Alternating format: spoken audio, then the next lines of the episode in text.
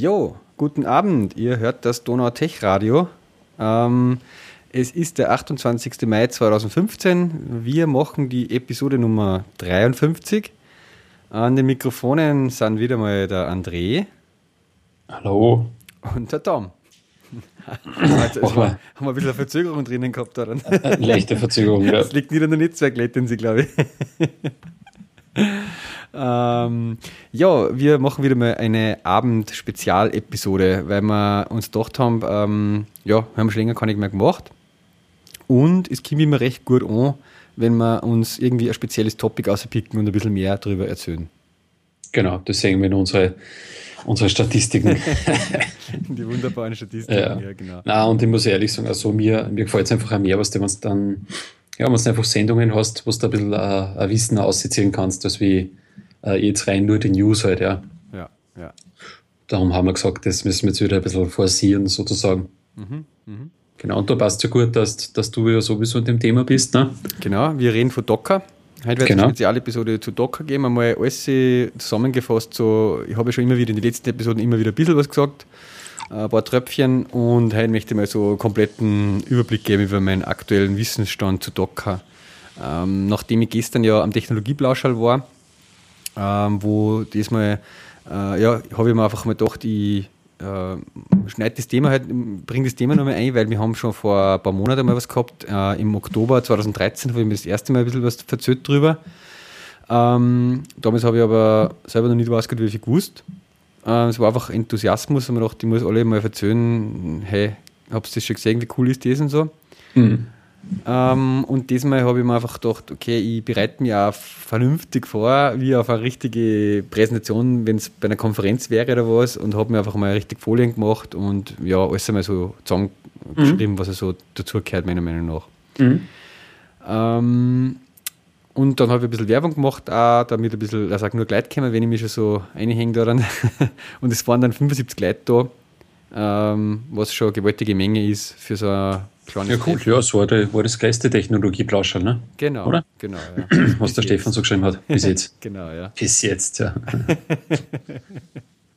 Nein, ich glaube, es ist einfach ein Thema, das halt derzeit auch sehr ja. uh, in ist, auch natürlich, aber einfach, auch, ich glaube, auch berechtigt, ja, weil es ja. einfach, einfach eine coole coole Sache ist. Es sind einem auch wirklich halt äh, Freunde von mir gekommen, die halt gesagt haben, ja, sie wollten eh schon immer wissen, was zu dem Thema hören und sie waren eh noch nicht beim Technologieblauschall, äh, jetzt kommen sie mal durch und schauen sie sich das an. Ja, mhm. ja.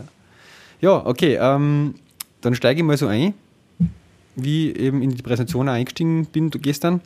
Mhm. Und äh, meine ganze Motivation oder warum mich das Ganze so beschäftigt und äh, mir das Thema halt so taugt, ist eigentlich, dass ich so es gibt immer wieder alle paar Jahre so eine Technologie, die daherkommt, die, wo ich mir denke, ja, wenn ich das jetzt dann irgendwie verstehe und richtig anwende, dann glaube ich, dass das äh, meinen ganzen Arbeitsalltag äh, verändern wird, verbessern wird. Äh, und das erste Mal, wie mir so richtig, was so eine von den richtig großen Veränderungen für mich in den letzten Jahren war, war einfach Git 2008. Mhm. Und einfach ähm, die Möglichkeiten, die sie da ergeben haben mit diesem verteilten Versionierungssystem, ähm, ja, habe dann gleich mal angefangen, halt irgendwie gegen Subversion Repositories mit Git lokal zu arbeiten, obwohl die Firmen, wo ich gearbeitet habe, noch nicht auf Git waren und so. Und äh, ja, das hat mich extrem fasziniert und das hat auch, muss man sagen, im Endeffekt jetzt auch, konnte man es jetzt nicht mehr ohne Git vorstellen. Ähm, und es ist, hängt extrem viel, wie wir jetzt im Moment aktuell arbeiten bei uns im bei Troy, eben auf dem drauf, was Git so kann. Ja? Mhm. Also es ging eigentlich viel, was wir so machen, im Pull Request und so Dinge eigentlich gar nicht gescheit ohne Git. Ja, ich konnte mir das nicht mehr vorstellen. Und 2013 war dann das so bei Docker bei mir. Ja? Dass ich irgendwie gesehen habe, ähm, ja, das ist eine neue Technologie, äh, schaut äh, ganz faszinierend aus, was das Ding da China soll. Und wenn das das echt kann und das, was da äh, verspricht, eben halt, dann äh, wird das meine Art und Weise, wie ich viele Sachen mache in der Arbeit, komplett ändern. Mhm. Ja? Und deswegen muss ich mir das ein bisschen genau anschauen. Ähm, angefangen hat das mit so einem 5 Minuten ähm, Video auf YouTube, wo der Solomon Hikes äh, auf einer Python-Konferenz das vorgestellt hat, was sie da bastelt haben. Äh, das Video geben wir geben die Sachen dann, die, die Slides kommen halt in die Shownote auf jeden Fall ähm, und da kann man sich das dann aussuchen, beziehungsweise ein paar Links für mehr noch dazu geben. Gell? Genau. Ähm, aber der war damals noch bei Dot Cloud äh, angestellt und äh, haben, die haben sie, haben sie für Kunden Cloud-Services geboten und um die Server und so weiter da zu hosten und managen, haben sie sich selber so ein bisschen was gebastelt. Ähm, und das war im Docker damals. Das hat er da zum ersten Mal präsentiert öffentlich und das haben sie dann Open Source gemacht. Ja. Und das ist so angekommen, dass halt quasi dann das daraus geworden ist, was aktuell im Docker ist. Ja. Ähm, mittlerweile sind ja da zwei Jahre vergangen und es hat eben drei Runden von Funding gegeben. Äh, mittlerweile ist, Docker ja eine eigene Firma. Die haben über 150 Millionen Dollar Venture-Kapital eingesammelt. Ähm, sind jetzt ungefähr schon über, also sind über 250 Mitarbeiter. Ja. Also das ist halt in die zwei Jahre eine gewaltige äh, ja, Road, die da, die da, gegangen sind. Ja? Also mal so als Firma und einfach, man sieht halt einfach, was sie rund um diesen Docker-Ding gerade alles tut an, an Bass, das ist einfach gewaltig. Ja? Mhm. Ähm, dazu ein bisschen später noch. Und jetzt, wenn man der, von der Webseite dieses Versprechen von Docker sich anschaut, da steht drauf, ähm, Build, Ship and Run any App, anywhere. Ja? Mhm. Das steht auf docker.com groß. Und das ist im Prinzip das, äh, was mich natürlich auch da angesprochen hat, weil ich halt einfach mit verschiedensten Technologien, äh, Apps, Anwendungen baue, die ich auf verschiedenste Plattformen irgendwie gern laufen lassen will. Ja? Und ich irgendwie das Sort gehabt habe, dass ich da ständig irgendwelche komischen Konfigurationen und, und irgendwie immer wieder Server aufbauen muss und aufsetzen muss und konfigurieren muss und ja, alles das irgendwie das handeln muss. Das, und das sollte mir das abnehmen. Ja? Das ist immer das Versprechen. Mhm. Hat es natürlich bei, wir wissen alle, write, one, run, write once, run anywhere, hat es auch schon mal geheißen äh, mhm. bei Java. Das, ähm, ja, mal schauen, ob sich das bei Docker dann richtig bewahrheitet. Ähm, als erstes muss man mal verstehen, ähm, was, wenn wir wissen, wie was Docker ist, den Unterschied quasi zwischen einem Container, wie es Docker ist, und einer VM. Mhm. Ja? Bei einer VM wird ja sozusagen ähm, in einer VM eine virtuelle Maschine gemacht. Das heißt, es wird wirklich die Hardware nur mal komplett emuliert, simuliert. Ja? Da weiß ich nicht, ob das emuliert oder simuliert, wie sagt man da? Ne? Ja. Auf jeden Fall. Und auf der Hardware aufbauend habe ich dann halt sozusagen nochmal ein komplettes Betriebssystem laufen. Ja. Für mhm. jede virtuelle Maschine. Und in der virtuellen Maschine, in dem Betriebssystem dann drauf aufsetzen, habe ich dann meine Libraries, meine Binaries und meine App halt. Ja. Mhm. Und ähm, dadurch muss jetzt sozusagen, wenn die Maschine startet, eben mal das Betriebssystem starten und alles das Ganze mit halt und es ist relativ äh, groß und von der Menge an Daten her einfach aufwendig. Ja? Bei einem Container, wie es Docker ist, ist das anders. Bei einem Docker-Container ist quasi, habe ich wird keine Hardware simuliert, emuliert. Es gibt, äh, die nutzen alle gemeinsam sozusagen dieselbe Hardware. Ja? Mhm. Die nutzen sogar eben dasselbe Host OS eigentlich, also den Kernel-Part davon. Ja? Und die Docker Engine äh, erlaubt halt sozusagen über Konfiguration da gewisse Zugriffe halt auf, diese, auf diesen Host. Mhm. Ja? Und im Container drinnen habe ich eigentlich nur noch äh, meine, eigentlich, meine eigentliche App, das, den einen Prozess, das, was ich halt dazu brauche, drinnen. Ja? Und dadurch ist natürlich so ein Container viel leichtgewichtiger als wie eine virtuelle Maschine. Mhm. Also ähm, von der Größe her und auch, wie so ein Ding startet, weil das muss kein, kein eigenes Betriebssystem wieder hochfahren, wenn er startet. Ja? Sondern mhm. es, lässt einfach, es führt einfach den Prozess aus, den ich ausführen will, auf, über den Kernel auf der Hardware, wo halt der Host auch läuft. Mhm. Ja? Okay. Das heißt, so eine klassische Aufgabe war ja zum Beispiel vom Betriebssystem, das, was das so, so Process Scheduling und so Geschichten. Genau, genau. Das macht quasi auch nicht ähm, auch kein kleiner Kernel oder was im, im, Docker, sondern das wird quasi wirklich auf der Hostmaschine ausgeführt. Okay. Genau, genau ja. Und was, wie ist das zum Beispiel dann mit dem, mit dem Dateisystem? Äh, das Dateisystem ist, ähm, es gibt verschiedene Dateisysteme für Docker, die man verwenden kann, mhm. äh, aber das ist schon Part, eben, was sozusagen in dem Docker drinnen, in der Docker Engine abgehandelt wird. Okay. Und die Filesysteme schreiben natürlich dann auch wieder im Endeffekt irgendwo auf das Host-System hin. Ja? Mhm. Äh, jeder Container kriegt da sein eigenes Volume. Ja? Und die verflüchtigen sich halt dann auch wieder, wenn der Container zum Beispiel entfernt wird. Aber natürlich schreibt er durch so ein Filesystem durch quasi auf den Host obi. Das macht die Docker, das regelt Docker Engine. Ja? Okay. Da gibt es eben zum Beispiel äh, so, wer, wie heißt denn die, wie fallen jetzt die Namen gerade in Elfi, da gibt es zwei, zwei, drei verschiedene Filesysteme, was man so standardmäßig hat und die haben halt äh, die Eigenschaft da zum Beispiel, dass die, das kommt dann später noch, wenn man über die ganzen Ähnlichkeiten mit Git da reden, die, die sind eben so zum Beispiel versionierend, das heißt, jede Veränderung am Filesystem wird via äh, ein Git-Commit sozusagen mitprotokolliert. Mhm. Ja? Okay. Okay, ähm, und dann habe ich eben als in der das kann man jetzt schlecht über den Podcast sehen.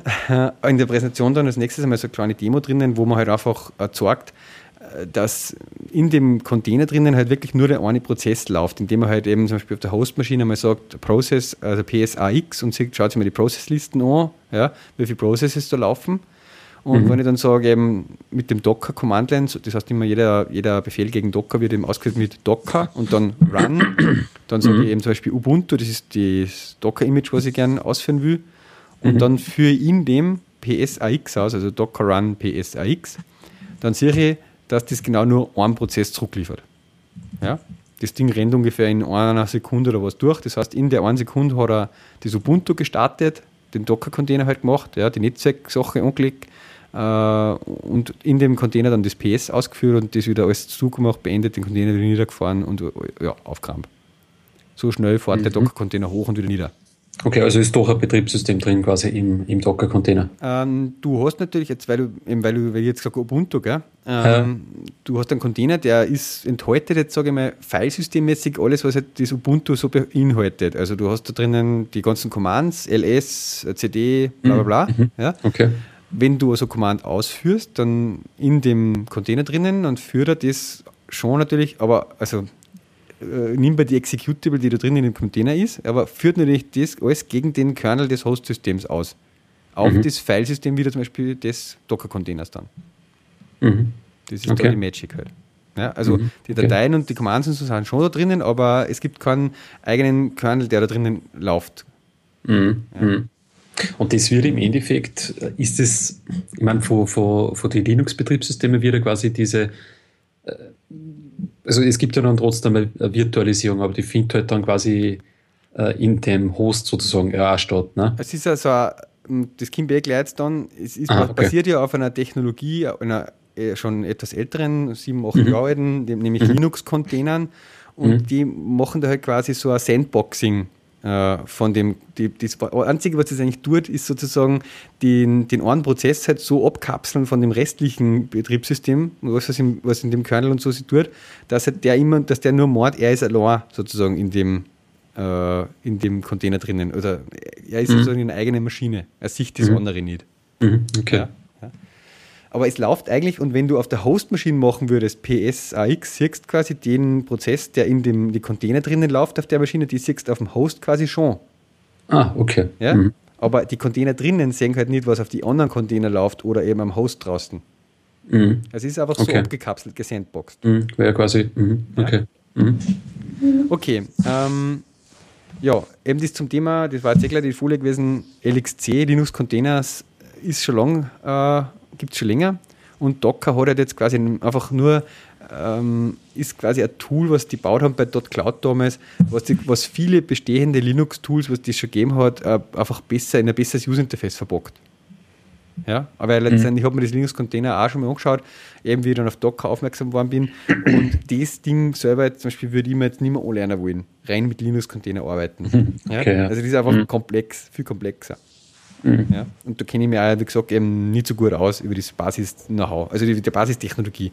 Ich habe mir jetzt nicht alles angeschaut, die ganzen Tools, die Docker da nutzt und wie das alles genau. Äh, du merkst schon meine, meine, Antworten da. Ich bin da nicht, äh, ich bin mhm. eher auf der Anwenderseite nicht, sage ich mal. Ich, mich interessiert jetzt nicht so stark das ganze Background-Ding, wie Docker genau jetzt das da macht. Ja? Mhm. Aber okay. ja, vielleicht kommt es auch noch. Äh, was mir jetzt sein, was ich unbedingt vermitteln will heute daran auch, ist quasi das ganze ähm, was ist eben Docker und wie können was, für was kann man es hernehmen, was ist der praktische Nutzen. Ja? Mhm. Was ist zum Beispiel eben ein Container in Docker, was tut man da rein, was, war das in der Container ist, so eine Folie jetzt. Ähm, in einem Container ist dann eben, wie gesagt, zum Beispiel das Betriebssystem drinnen. Du brauchst quasi irgendwie natürlich äh, gewisse Commands, auch, die was du äh, haben willst oder Libraries und so weiter. Ja? Da ist dann auch ein Runtime drinnen. Zum Beispiel würdest du in den Container richtig eben deine Java der JDK eine installieren. Mhm. Ja? Äh, da sind dann Libraries drinnen, irgendwelche Lips, was die Anwendung braucht und die Anwendung halt selber. Mhm. Ja? Und alles das boxst du in den Container rein und wenn der Container dann einmal so verbockt ist mit dem ganzen Setup, dann ändert sich der nie wieder. Ja, der kriegt mhm. dann quasi jede Änderung, jedes, was im Filesystem du machst und so, wird ihm quasi mit einem, wie gesagt habe, schon wieder so ein Git, mit, nicht Git, mit einer Art Hashcode halt quasi ähm, gehasht. Und der Hash, der ist dann, bleibt dann, wenn, wenn du auf den Hash quasi wieder zugreifst, das ist genau der Zustand von dem Container, so wie er damals war. Ja, sichergestellt über den Hash. Und damit hast du den, den Ding, den Effekt, wenn du den Container von einer Maschine auf die andere verschiebst und mhm. dort ausführst, weißt du genau, das, was da drinnen ist, das verhält sich eben genauso, wie es mhm. bei mir lokal vorher war. Mhm. Ja? Ähm, und damit schiebst du quasi nicht mehr nur deine App, ja, sondern du schiebst quasi deine App mit alle Abhängigkeiten. Mhm. Ja? Also, keine Ahnung, du hast ein Python-Programm und das muss mit Python Version 2.4 laufen und braucht das und das Python-Modul dazu. Ja? Mhm. Dann ist das alles in dem Container genau in dem Set drinnen. Okay. Ja? Und wenn du das dann auf den Server verschiebst oder auf den oder bei lokal auf dem MacBook ausführst, dann, dann fällt sich das überall, nutzt das genau die gleichen Sachen. Mhm. Mhm. Ja? Gleich haben wir beim, äh, bei meinen Java-Anwendungen. Ich baue mir das einmal mit JDK 745 ja, und dann tue ich Tomcat 703 ein ja, und dann habe ich meine App da ein und die Libraries und ab dem Zeitpunkt ist das die Version meiner App mit allen Abhängigkeiten. Mhm. Ja? Und genau so wird es immer ausgeführt auf jeden Rechner dann. Mhm. Okay. Ja. Ähm, ja, das ist einmal, das hat, das hat mir schon mal äh, sehr gut gefallen, weil ich halt einfach echt das Problem habe, ähm, ich, meine, ich bin jetzt wirklich in grobe Produktionsprobleme oder so gelaufen, aber du hast halt einfach verschiedene Server, du hast irgendwann einmal einen Tomcat installiert und du hast dann eine App dann halt da drinnen laufen lassen und die Tomcats sind in verschiedenen Versionen und im Tomcat Leap liegen verschiedene Jar-Files, was du irgendwie brauchst, Mail und äh, JDBC-Treiber oder irgendwas, ja. Und ähm, du hast einfach verschiedene Versionen unterwegs von dem Ding. Mhm. Und dann wirst du mal da das Warfile reinhauen oder mal da und irgendwann hat er, fällt es plötzlich anders, weil da eine andere Mail-Library-Version dabei ist oder so. Mhm. Ja, und das hast du einfach da dann nicht mehr, weil ich, ich sozusagen, ich, ich schiebe meine App nur noch mit allen Dependencies. Mhm. Mhm. Äh, der, der, ich habe meine Container, die ich jetzt so habe, eigentlich alle irgendwie auf Ubuntu aufgebaut. Mittlerweile ähm, liest man eigentlich auch überall, natürlich will man die Container so klar wie möglich halten. Ja. Sagen eigentlich die meisten, schaut, dass einmal zumindest aber geht auf Debian, weil Debian äh, viel weniger schon äh, Sachen dabei hat in Basis, okay. der Basisinstallation. Ja. Mhm. Da reden wir halt irgendwie fast von 100 MB oder so. Ubuntu Basisding hat schon über 300 MB und der Debian halt 220 oder 250 oder sowas. Mhm. Die dann sozusagen einmal die Basis schon bilden für dann, da kommt dann nur das von deiner Applikation dazu. Genau. So. Das kann man schon so, okay, rechnen, genau. circa. Mhm. Allerdings eben, das ist auch ein riesen cooles Feature von Git eben, äh, das kommt jetzt gleich an, man baut halt sozusagen Container aufeinander auf. Ja, und du musst jetzt nicht immer den kompletten Container irgendwo hin verschieben, mhm. ja, sondern wenn du quasi einen Basisteil von dem Container schon wo hast, eben wie zum Beispiel das Ubuntu in der gewissen Version mit dem Hash, dann muss halt nur, nur, nur noch den Diff eben dazu runterladen, eben zum Beispiel nur noch der App. Mhm. Okay. Ja, aber das kommt jetzt dann eben. Ja. Was ich eben zum Beispiel mache dann ist, äh, Docker-Container können voneinander ableiten oder aufeinander aufbauen ja, das heißt, äh, ich mache zum Beispiel das, habe ich mir jetzt mittlerweile mit also ein Riesenset an so Containern angelegt für uns in der Firma. Ich gehe halt her und mach, starte irgendwie mit einem Basis Ubuntu zum Beispiel oder jetzt Debian mhm. und sage, okay, ich mache jetzt einen Container, wo äh, Apache drinnen ist oder Nginx, weil ich halt irgendwie einen Webserver brauche. Ja? Dann äh, habe ich einen, dann gebe ich den Namen und habe direkt den an. Das, wie, das, wie man das macht, kommt dann auch gleich noch. Und dann kann ich sagen, passt auf Basis von dem Nginx-Container ähm, lege ich mir jetzt einen WordPress-Container an, wo WordPress schon installiert ist. Ja? Und äh, da brauche ich dann nur noch die Sachen machen, was halt dazu kommen für WordPress. Und immer wenn ich das dann update, brauche ich eben nur das WordPress-Zeug da drin update. Und der Nginx-Basis-Container, den brauche ich nicht angreifen. Mhm. Ja, und genauso, wenn ich das WordPress-Container-Ding dann wohin schiebe, wo der Nginx-Container schon liegt, dann braucht er dort auch nur das WordPress sozusagen Lohner. Mhm. Ja? Und wenn jetzt bei Java mache ich das so, halt, ich habe einen Basis-Java-Container gemacht, einen für Java 7 und einen für Java 8 zum Beispiel. Das macht man mit so Versionstags dann auch. Ja. Und in den Java 7-Container, auf dem baue ich zum Beispiel dann einen Tomcat-Container mit Tomcat 7 auf. Ja? Mhm. Und dann Java 8 Container, auf dem baue ich einen Tomcat 8 auf. Mhm. Und die Basis Tomcat Container nehme ich immer dann her, äh, wenn ich dann zum Beispiel einfach eine App äh, ausliefern will, die äh, Tomcat braucht. Mhm. Das heißt, dann baue ich mir wieder meine sozusagen Timer-Container-Version sowieso und der baut auf auf dem Tomcat 7 Container, auf dem aktuellen. Mhm. Ja? Hast, hast du quasi diese Container da wirklich dann schon selber gemacht oder, oder gibt es die dann eh schon? Äh, die, was wir jetzt im Einsatz haben, äh, das war eine Frage, was eben nach dem Vortrag gestern gestellt worden ist, äh, die Container, was wir im Einsatz haben, sind fast mhm. alle selber gemacht. Okay. Wieso? Ähm, naja, einerseits, weil ich halt irgendwie so über den Lernprozess von Docker mich da so langsam so eingekantelt habe und das irgendwie dadurch gut verstanden mhm. habe, ja, wie man so Container, wie die ausschauen und was man da machen muss und so. Äh, ja. Andererseits, weil ich, es gibt zum Beispiel, Jenkins ist sowas, was ich selber halt auch hernehme, ja. Jenkins ist basiert, also ein Docker-Container, der auf dem Tomcat aufbaut, wo ich halt nur Jenkins reinhaue. Mhm. Und es gibt da einen offiziellen Jenkins-Container, den man sich fix fertig runterladen kann. Ja? Mhm. Den hat es halt zu dem Zeitpunkt, wie ich meinen Jenkins-Container gemacht habe, noch nicht gegeben.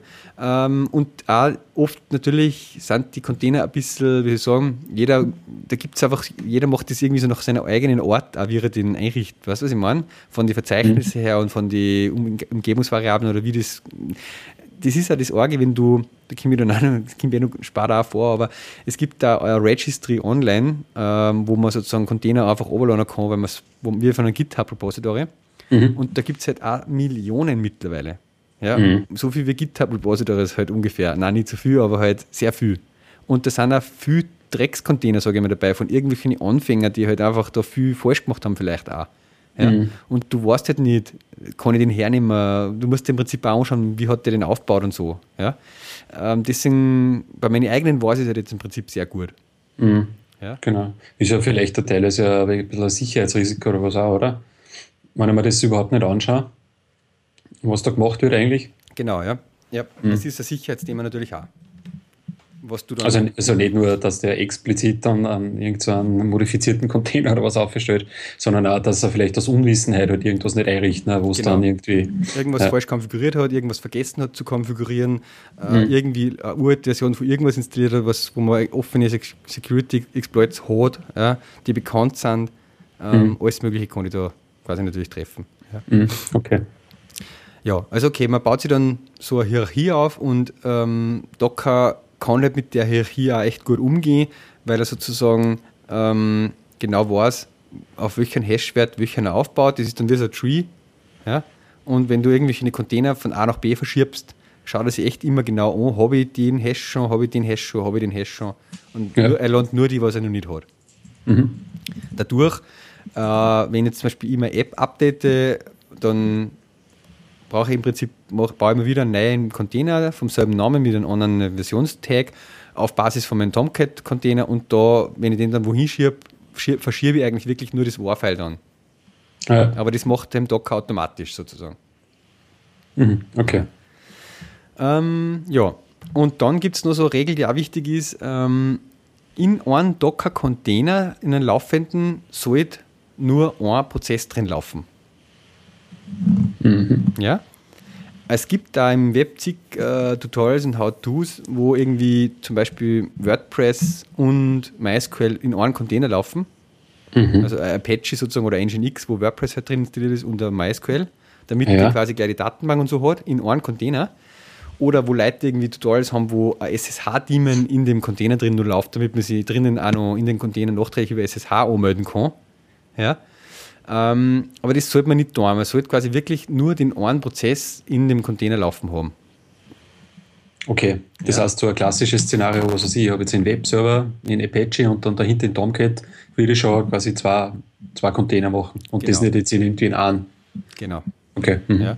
Äh, oder noch klassisch, quasi, du hast einen Tomcat, der eine Anwendung hat, die eine MySQL-Datenbank braucht. Ja. Äh, dann hast du die MySQL schon in einen eigenen Container laufen ja. Genau, das wollte ich sowieso nur fragen, weil das ist ja sowieso dann auch mit der Persistenz auch nur mal extra Fall wahrscheinlich, oder? Ja, Persistenz ist nur mein eigenes Thema. Jetzt, äh, mhm. nur, dass ich mal sage, Tomcat-Anwendung mit MySQL zum Beispiel hätte jetzt in mhm. zwei Container laufen.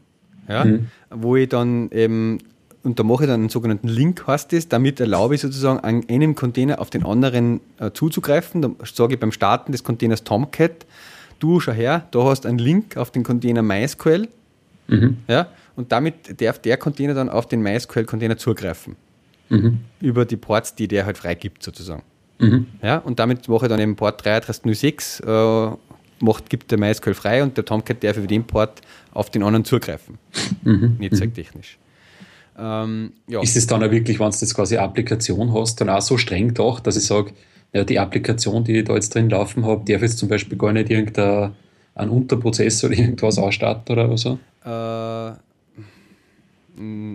oder ist das jetzt nur einmal so generelle Regel einfach jetzt, oder? Das ist eine grundsätzlich generelle Regel. Okay. Also du, so ein Pattern, was halt zu verfolgen ist eigentlich. Genau, genau. Prinzipiell. Mhm. Es gibt eben, wie gesagt, Anleitungen, wo irgendwie so ein Supervisor-Daemon oder sowas drinnen gestartet wird, der dann mehrere Prozesse superweist oder so. Mhm. Das sind halt alles irgendwie, du hast keine, du hast keine Idee und sowas. Also, ich meine, wie bei Ubuntu, wenn es hochbootet, du musst dich irgendwie um das Prozesshandling sonst kümmern, wenn du mehrere parallel da drinnen laufen willst. Weil eigentlich, und das ist eben alles ein bisschen hacky und, und das sollst du eigentlich nicht machen. Ah, okay. Also, weil normalerweise ist es so, wenn du einen Docker-Container startest, dann gibst du ihm ein Kommando mit, was er dann ausführen soll in dem Container. Mhm. Ja, und das führt er da drin aus, sonst nichts. Ja, mhm. Wenn du eben mehrere laufen lassen willst, musst du schon irgendwas überlegen. Du musst irgendeinen Process Manager starten, der dann die anderen startet und so. Mhm, okay. ja, das sollst du eben nicht da. Mhm. Ja? Okay, ähm, das ist so eine Regel und das Wichtige eben dann, was du jetzt auch schon angeschnitten hast, ist, Container sind immutable. Mhm. Ja, also das heißt, Container, wenn du den startest, äh, MySQL und dann Sachen drinnen, Tabellen anlegst und äh, irgendwas machst, oder einen normalen Ubuntu-Container, wenn du da machst, CD irgendwas, mkdir, mhm. bla bla, edit File, VI, was weiß ich. Mhm. Wenn du den Container stoppst und wieder neu startest, von demselben Image ausgehend, ja, wenn du sagst, mhm. wieder Docker Run Ubuntu, dann ist der wieder in dem Urzustand, wie der, also ein Container persistiert im Prinzip nichts. Mhm. Das ist lässig und praktisch äh, für testen zum Beispiel auch, ja, weil ich auch quasi immer wieder von demselben Ding ganz komplett einfach ausgekommen, beendet diesen Start wieder neu und fange wieder von vorne an. Ja. Aber man muss sich halt was überlegen, natürlich für Sachen, die wirklich halt persistiert werden sollen. Wie eben zum Beispiel MySQL-Datenbanken. Mhm.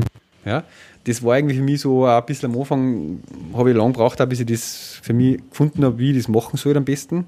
Ja, man kann jetzt zum Beispiel ganz einfach in einem Docker-Container mit, mit so einer Art Mount-Befehl, mit Volume halt, äh, vom Host einen, einen Folder einmounten. Ja. ja. wo ich dann zum Beispiel sage, ein Bindestrich V, eben bei mir lokal mein Home, monte ich mir im Container A unter Home irgendwas und dann habe ich genau das Verzeichnis drin und wenn ich da, das kann ich dann an Read-Only mounten oder Read-Write, ja, und dann kann ich da Daten auslesen oder auch hinschreiben. Ja, und die sind mhm. natürlich dann direkt am Host in dem Verzeichnis dort geschrieben dann. Mhm. Das wäre jetzt eine Möglichkeit, zum Beispiel, dass ich sage, ähm, ich kann einen MySQL-Container starten und gebe ihm halt einfach irgendeinen lieb irgendwas Folder mit und da soll er halt seine MySQL-Tabellen ablegen am Host. Mhm. Ja? ja. Äh, könnte man sich so eine Verzeichnisstruktur machen für seine Container, für alle seine MySQL-Container, dass die halt da verschiedene eigene Verzeichnisse haben, wo sie eine Datenbanken hinlegen. Mhm. Ja? Ähm, aber was man jetzt normalerweise so macht, das ist auch ein Pattern mittlerweile geworden, der auf der Docker offiziellen Seiten als dokumentiert ist. Das nennen sie Data Volumes. Ähm, da legt man sozusagen ein eigenes, einen eigenen Docker-Container einfach nur einmal an, ja, der sozusagen nur äh, fungiert, um dann später von zum Beispiel so einem MySQL-Ding ähm, gemountet zu werden, als wieder als ja, wie ein Verzeichnis und der schreibt dann das in den einen, in, das, in den einen Container ein, sozusagen. Ja, ein, Container hat, hat schon sozusagen im Hintergrund äh, eigentlich immer ein Filesystem liegen und ein Volume, ja. Nur wenn der Container gelöscht wird oder quasi wirklich aus dem System entfernt wird, dann wird halt das Volume mitgelöscht und damit gingen die Daten verloren. Ja? Und wenn man so ein Docker-Data-Volume halt anlegt, dann kann man immer auf das zugreifen, solange man das nicht wirklich explizit von der Platte löscht. Ja, das ist so, ein, das wäre in dem Ding ganz gut erklärt. Ist vielleicht jetzt ein bisschen komplex äh, für den mhm. Aktil, aber man macht das üblicherweise so, dass man sich dann eigene Data-Volumes anlegt für alles, was persistent sein soll und die linkt man dann in die eigenen, eigentlichen Container ein, die Daten ablegen sollen. Mhm. Und dieses Data-Volume ab, äh, anlegen, das wird auch über einen Docker-Befehl gemacht, oder das wie? Auch, da startet man einfach einmal den Container hoch, gibt ihm halt so einen Namen, ja, und mhm. unter dem Namen mountet man dann immer wieder in die anderen ein und dann der liegt halt dann immer nur ah. da und äh, ja, also und damit kann man immer wieder in den einen Container Daten reinschreiben. Okay, aber der ist speziell, weil da werden ja dann die Daten persistiert sozusagen, aber wenn der gestoppt wird im Endeffekt, oder? Oder, äh, ist, oder ist der jetzt an sich jetzt kein Container jetzt in dem ursprünglichen Sinn, dass er. Schon, er ist im Prinzip schon, genau okay. gleicher, gleicher Ort. Äh, er ist nur so, dass du den Container halt äh, nicht den, den löscht du nicht, der, der, ist nicht flüchtig quasi. Normalerweise rammst du deine Container immer wieder auf oder mhm, sagst, genau, ja, die, ja. ja. den einen Container lässt halt, den greifst du nicht an. Ja? Und das hat auch den Vorteil, dass ich dann zum Beispiel sagen kann, ich kann zum Beispiel ein Backup-Tool einfach auch nutzen ja, und sagen mhm. kann, kann ich dann sagen, da mounte ich dann den gleichen Container auch einfach den Data-Container ein und da mhm. drinnen kann ich dann eben auf diesen Datenstand von der MySQL-Datenbank zugreifen. Mhm. Ja? Ist das dieser Data-Container, ist das dann ein, ein, Prozess, der läuft? Nein, nein. Das ist, ist nicht. Nein, okay. ist nur ein reiner okay. Filesystem-Link sozusagen auf das ah, Volume. Mhm. Du kannst dir mal mit Volumes from halt einfach immer wieder von einem anderen Container die Volumes wiederverwenden und damit, äh, das könntest du jetzt auch vom, vom, angenommen du startest Docker Run Ubuntu, machst irgendwie Änderungen, beendest das, dann ja. ist der der Container quasi tot und liegt aber noch so im Hintergrund natürlich am Filesystem da. Ja? Und wenn du einen Neichen startest, macht er da einen Neichen. Und du könntest dann sagen mit Volumes from, nimm ich das von vorher, von dem einen her und baue auf dem wieder auf, dann hättest du die Verzeichnisse wieder da, die du vorher in dem einen gehabt hast. Mhm, okay. ja? Und das gleiche Konzept nutzt man für diese Data Volumes, nur dass man halt immer die, die Volumes from dem einen da nimmt. Mhm. Ja? Also ist schon ein bisschen ein komplexes Thema, das habe ich gestern nicht erklärt ähm, in der Präsentation, aber ja. Weil, weil wie gesagt, Docker-Container grundsätzlich immutable sind. Also Docker-Images. Docker, es ist also, das ist also ein Ding, es gibt, da fahre ich die ganze Zeit hin und her zwischen zwei Begriffen. Es gibt Docker-Images und Docker-Container. Äh, Docker-Container ist im Prinzip eine Instanz, eine laufende eines Images. Mhm. Ja, ein Image ist persistiert auf der Platte, der, diese Hash-Werte da, was ich mir vorher angeklickt habe, eben Tomcat oder Java oder WordPress. Und der Container ist dann eben eine laufende Instanz von so einem Image. Mhm. Das muss man vielleicht noch begrifflich auch unterscheiden. Okay. Ähm, und jetzt ist so eine Folie da, äh, sieht, sieht, man dann, der, äh, wenn man sich die Slides auf dem Slideshare anschaut, ähm, die darf auch in keine Docker-Präsentation führen. Das ist so ein Bild mit lauter Container, so ein Containerhofen. Ähm, und eigentlich kannst du eigentlich auch gleich live mitschauen, dass du da ein bisschen Gefühl hast. Hast du, ich habe das nämlich heute auf Speaker Deck geshared schon. Mhm. Ja, ich habe zuerst reingeschaut, ja. Okay, mhm. weil so kannst du ein bisschen mitplatteln, wo wir gerade sind. Ja? Mhm, mhm, dass du ein bisschen besseres Bild hast. Ähm, ja. Okay, ähm, und da geht es jetzt darum, halt, der, das ganze Konzept oder die Vision eigentlich hinter Docker, die der Solomon Hikes da hat, die hat er letztes Jahr in seiner Keynote da eben äh, so äh, verständlich gemacht. Es sollte im Prinzip dahin gehen, dass man in Zukunft nimmer verschiedene Server mit irgendwelchen Apps, die irgendwo installiert haben, die irgendwie wütend miteinander über irgendwelche unbekannten Sachen, Ports und so weiter kommunizieren. Äh, das Internet sollte nicht mehr aus diesen Sachen bestehen, sondern das Internet sollte eigentlich nur noch bestehen aus Containern, die fix definiert sind und die irgendwie äh, über, über definierte Verbindungen miteinander kommunizieren. Mhm. Ja? Und ähm, wenn, wenn ich jetzt eben loslegen will mit Docker, dann das war jetzt gleich das nächste Ding. Äh, jetzt geht es mir an das Praxismäßige um. Ja? Also wie kann ich Docker jetzt dann, dann verwenden, wenn ich das jetzt hernehmen will. Ja. Ähm, wenn ich zum Beispiel Mac bin, ist jetzt mittlerweile die einfachste Variante, dass ich mir Kitematic overladen. Das ist mhm. ein klasse Tool, das hat äh, Docker vor ein paar Wochen gekauft.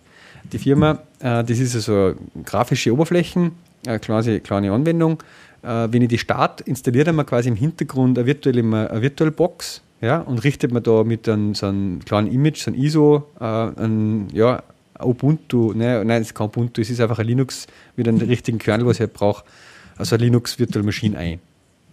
Ja? Mhm. Und dann hat er in der grafischen Oberfläche, bietet er mir dann schon so Recommended Docker Container an, ja, wo ich dann einfach nur noch draufklicken muss und sagen Create ja, mit der Maus. Dann laden wir das aber, das entsprechende Docker-Image und startet den Container lokal. Und dann kann mhm. ich schon in der nächsten, nächsten UI dann einfach sagen, okay, open im Browser, klicke nur drauf, dann macht er mir genau die richtige IP mit dem Port und so, öffnet mhm. man dann das Ding im Browser. Ja? Ist das jetzt ein Interface quasi für, die, für diese Virtual Box Images? Uh, das oder, ist, oder. Das ist ein Interface sozusagen für ähm, Docker Machine. Das kommt dann auch noch. Also einfach okay. für das Verwalten. Das legt man grundsätzlich einmal so eine Docker Maschine, eine Docker Engine lokal auf meinem Rechner im Mac an.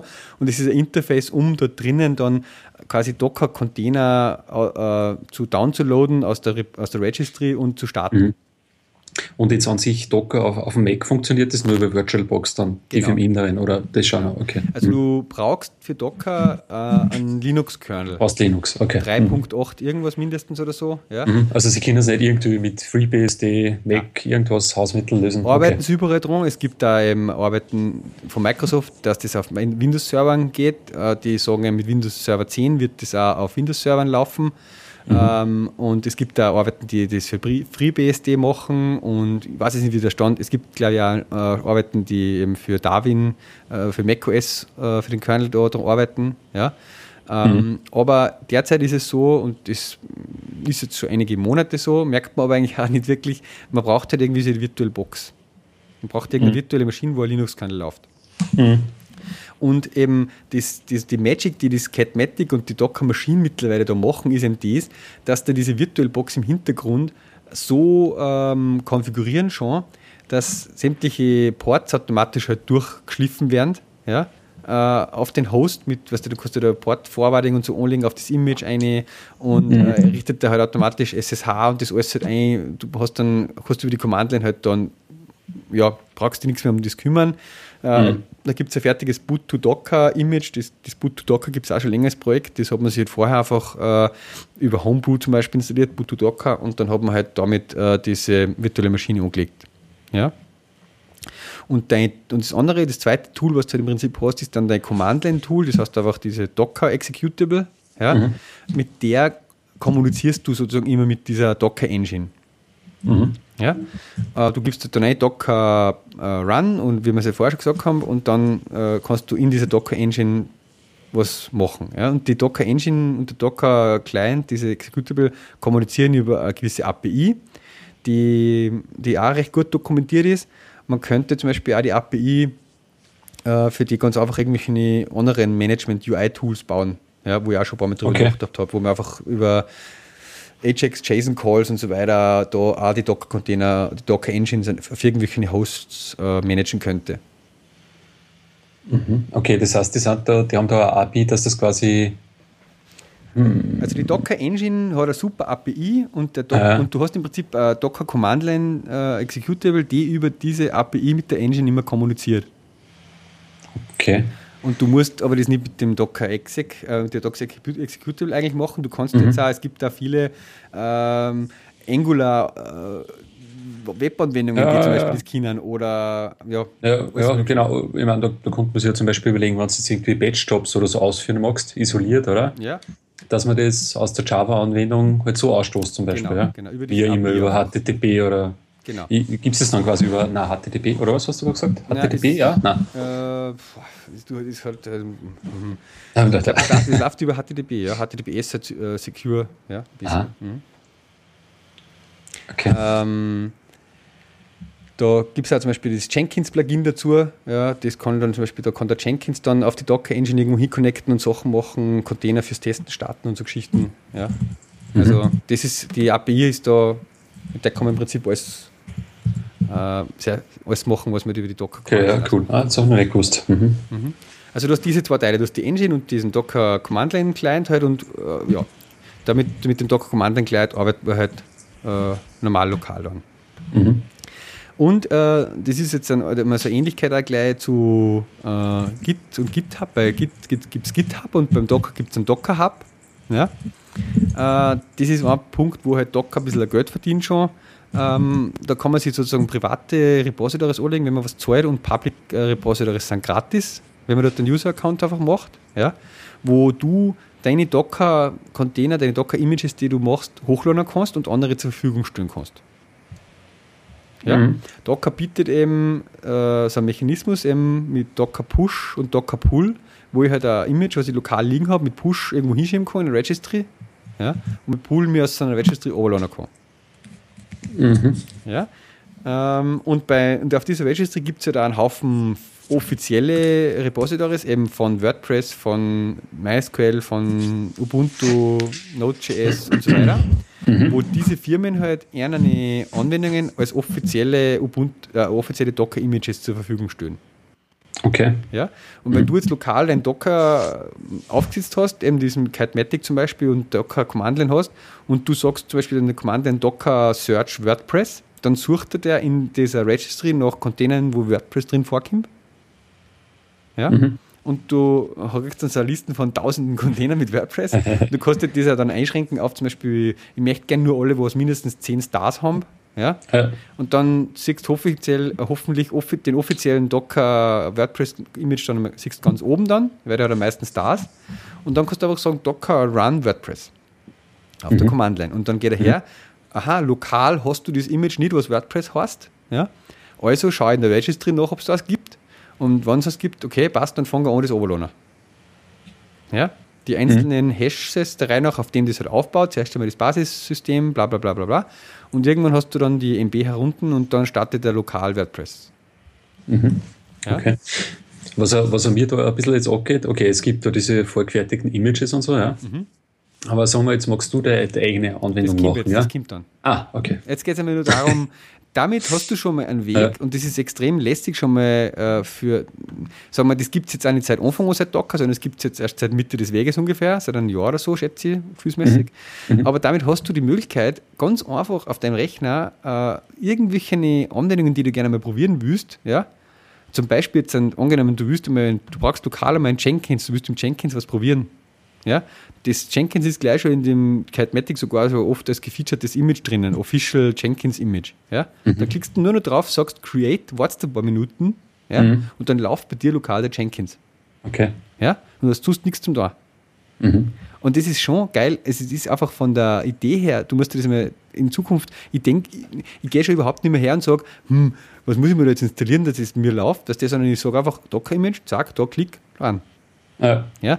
Minecraft-Server, da ist auch drinnen, ja. Minecraft-Server, ich will lokalen Minecraft-Server laufen lassen, würde ich mir jetzt niemals ohne da die ganzen BHB und Node.js und bla bla Module, was du brauchst, irgendwie installieren auf irgendeinen Server oder so.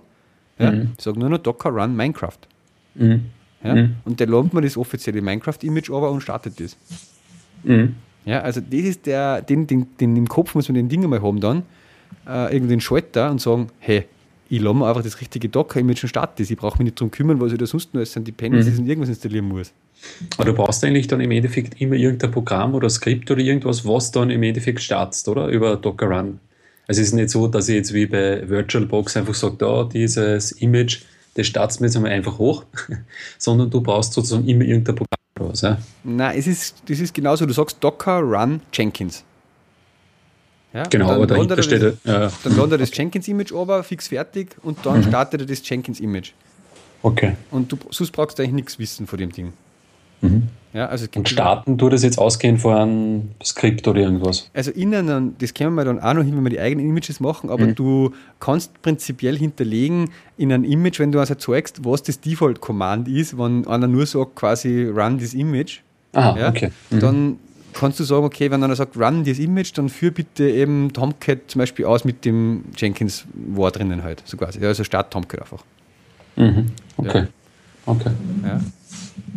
Okay, aber gehen wir mal zu dem Ding, also äh, das war jetzt einmal so, die nächste Folie hast du dann eh schon, how to build my own. Mhm. Ja, weil es ist jetzt mal lässig, das ist extrem lässig mit, mittlerweile, was es an geile, fixfertige Locker-Images gibt, aber ich will mir eigene machen. Ja? Klar. So, wie geht das an? Ich habe einfach angefangen so, du sagst einfach einmal Docker Run, dann Bindestrich IT, das heißt Interactive, Interactive äh, und Terminal. Dann startest du mhm. eben Ubuntu und sagst da drin slash bin slash bash. Also du startest einmal den Bash-Prozess einfach in dem Ubuntu Docker-Container drin. Mhm. Und dann kriegst du ganz normal Command-Line, Konsole und bist in dem Container. Mhm. Ja, und dann sagst du drinnen, was möchtest du jetzt da, wie soll der Container ausschauen? Ja? Okay. apt-get install, bla bla bla Mac dir irgendwas, edit config-File, zack, zack, bla, und du baust dir den Container so, wie wenn du jetzt den Linux-Server konfigurieren würdest, wie du den gerne haben willst. Mhm. Ja? Und am Ende ähm, kannst, du den, kannst du den beenden, aussteigen sozusagen mit äh, Ctrl-D oder Exit halt aus dem Container aussehen wieder, bist wieder am Host. Der Container ist dann quasi gestorben und läuft nicht mehr, mhm. weil das Bash quasi wieder beendet worden ist. Und du kannst äh, dann aber mit äh, Docker PS-A halt alle, Lauf, alle irgendwann gelaufenen Container auflisten und da kommt der dann nur drin vor, als beendet sozusagen. Ja. ja? Wenn er nur laufen wird, du kannst das ja parallel in einen Tab machen mit Docker PS, dann würde er aktuell den einen laufenden anzeigen, das habe ich da in die Folien drinnen. Ähm, da listet er dann den einen laufenden auf, wo du gerade drinnen bist sozusagen. Mhm. Und dann kannst du sagen, Docker Commit, das ist jetzt wieder eben, da ist wieder die Git äh, quasi Ähnlichkeit, ja. Mhm. Du committest dann den einen Docker-Container, den du gerade gemacht hast, äh, unter einen gewissen Tag, unter einen Namen, damit du den halt nicht verlierst, den Zustand. Ja, also der hat eine eigene also ID, der Container, einen Hash, mhm. und er hat einen automatisch generierten Namen gekriegt, den, und du kannst dann sagen, commit entweder die Hash-ID oder den Namen unter zum Beispiel tom slash äh, MySQL, weil ich mir da drin jetzt zum Beispiel gerade MySQL eingerichtet habe.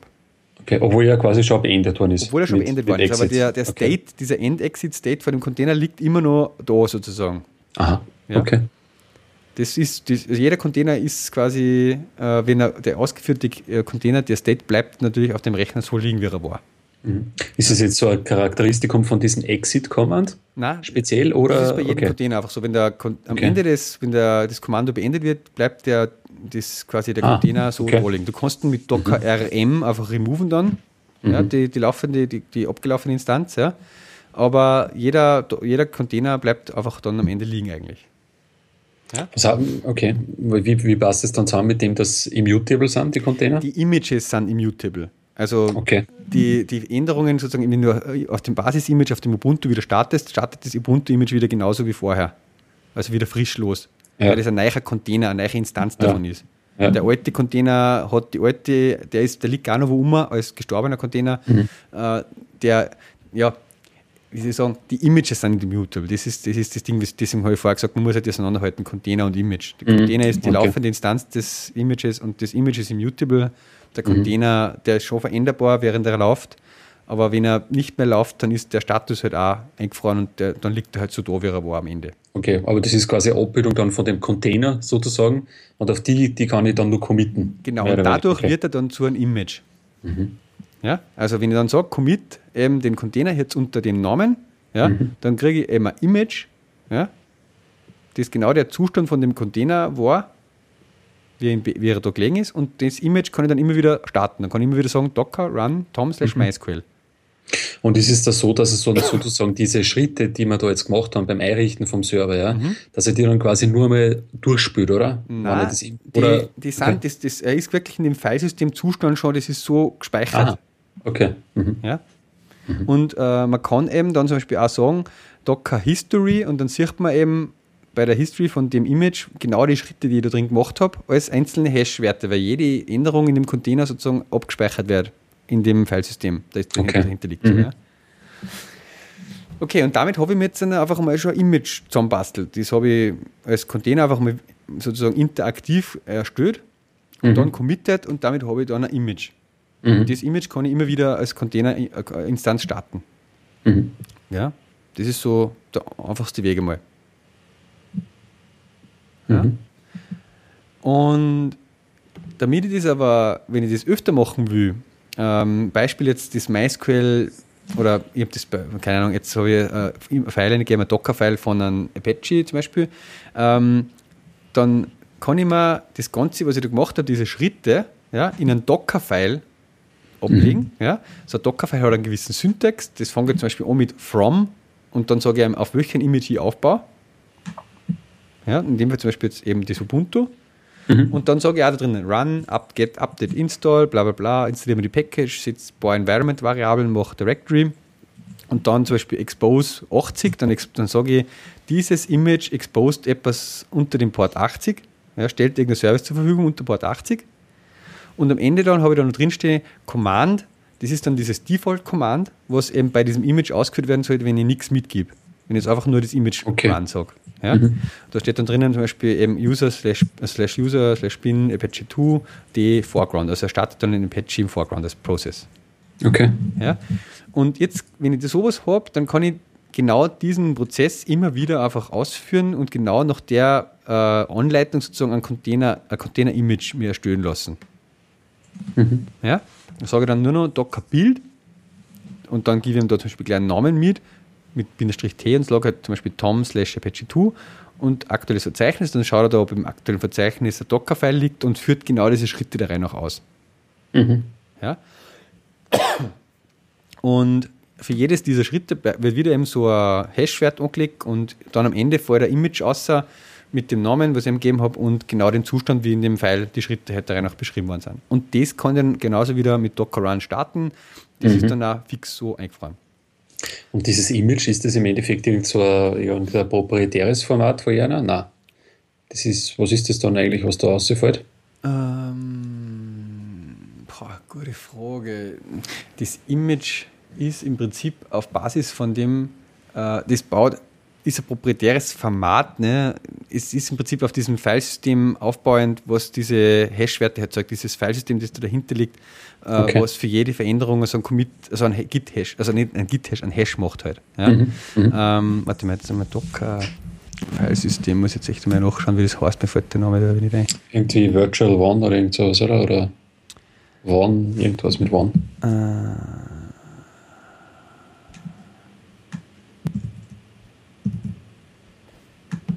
Filesystem. Na. Es gibt auf jeden Fall die Möglichkeit, auch Docker-Container sozusagen zu exportieren mit einem Befehl in äh, zum Beispiel ein Target-Z-File und wieder zu importieren oder so. Ja. Ähm, Union-Filesystem? Layers, also äh, Union-File-System. We call a union of a read-write layer and read-only Union-File-System. Genau. Äh,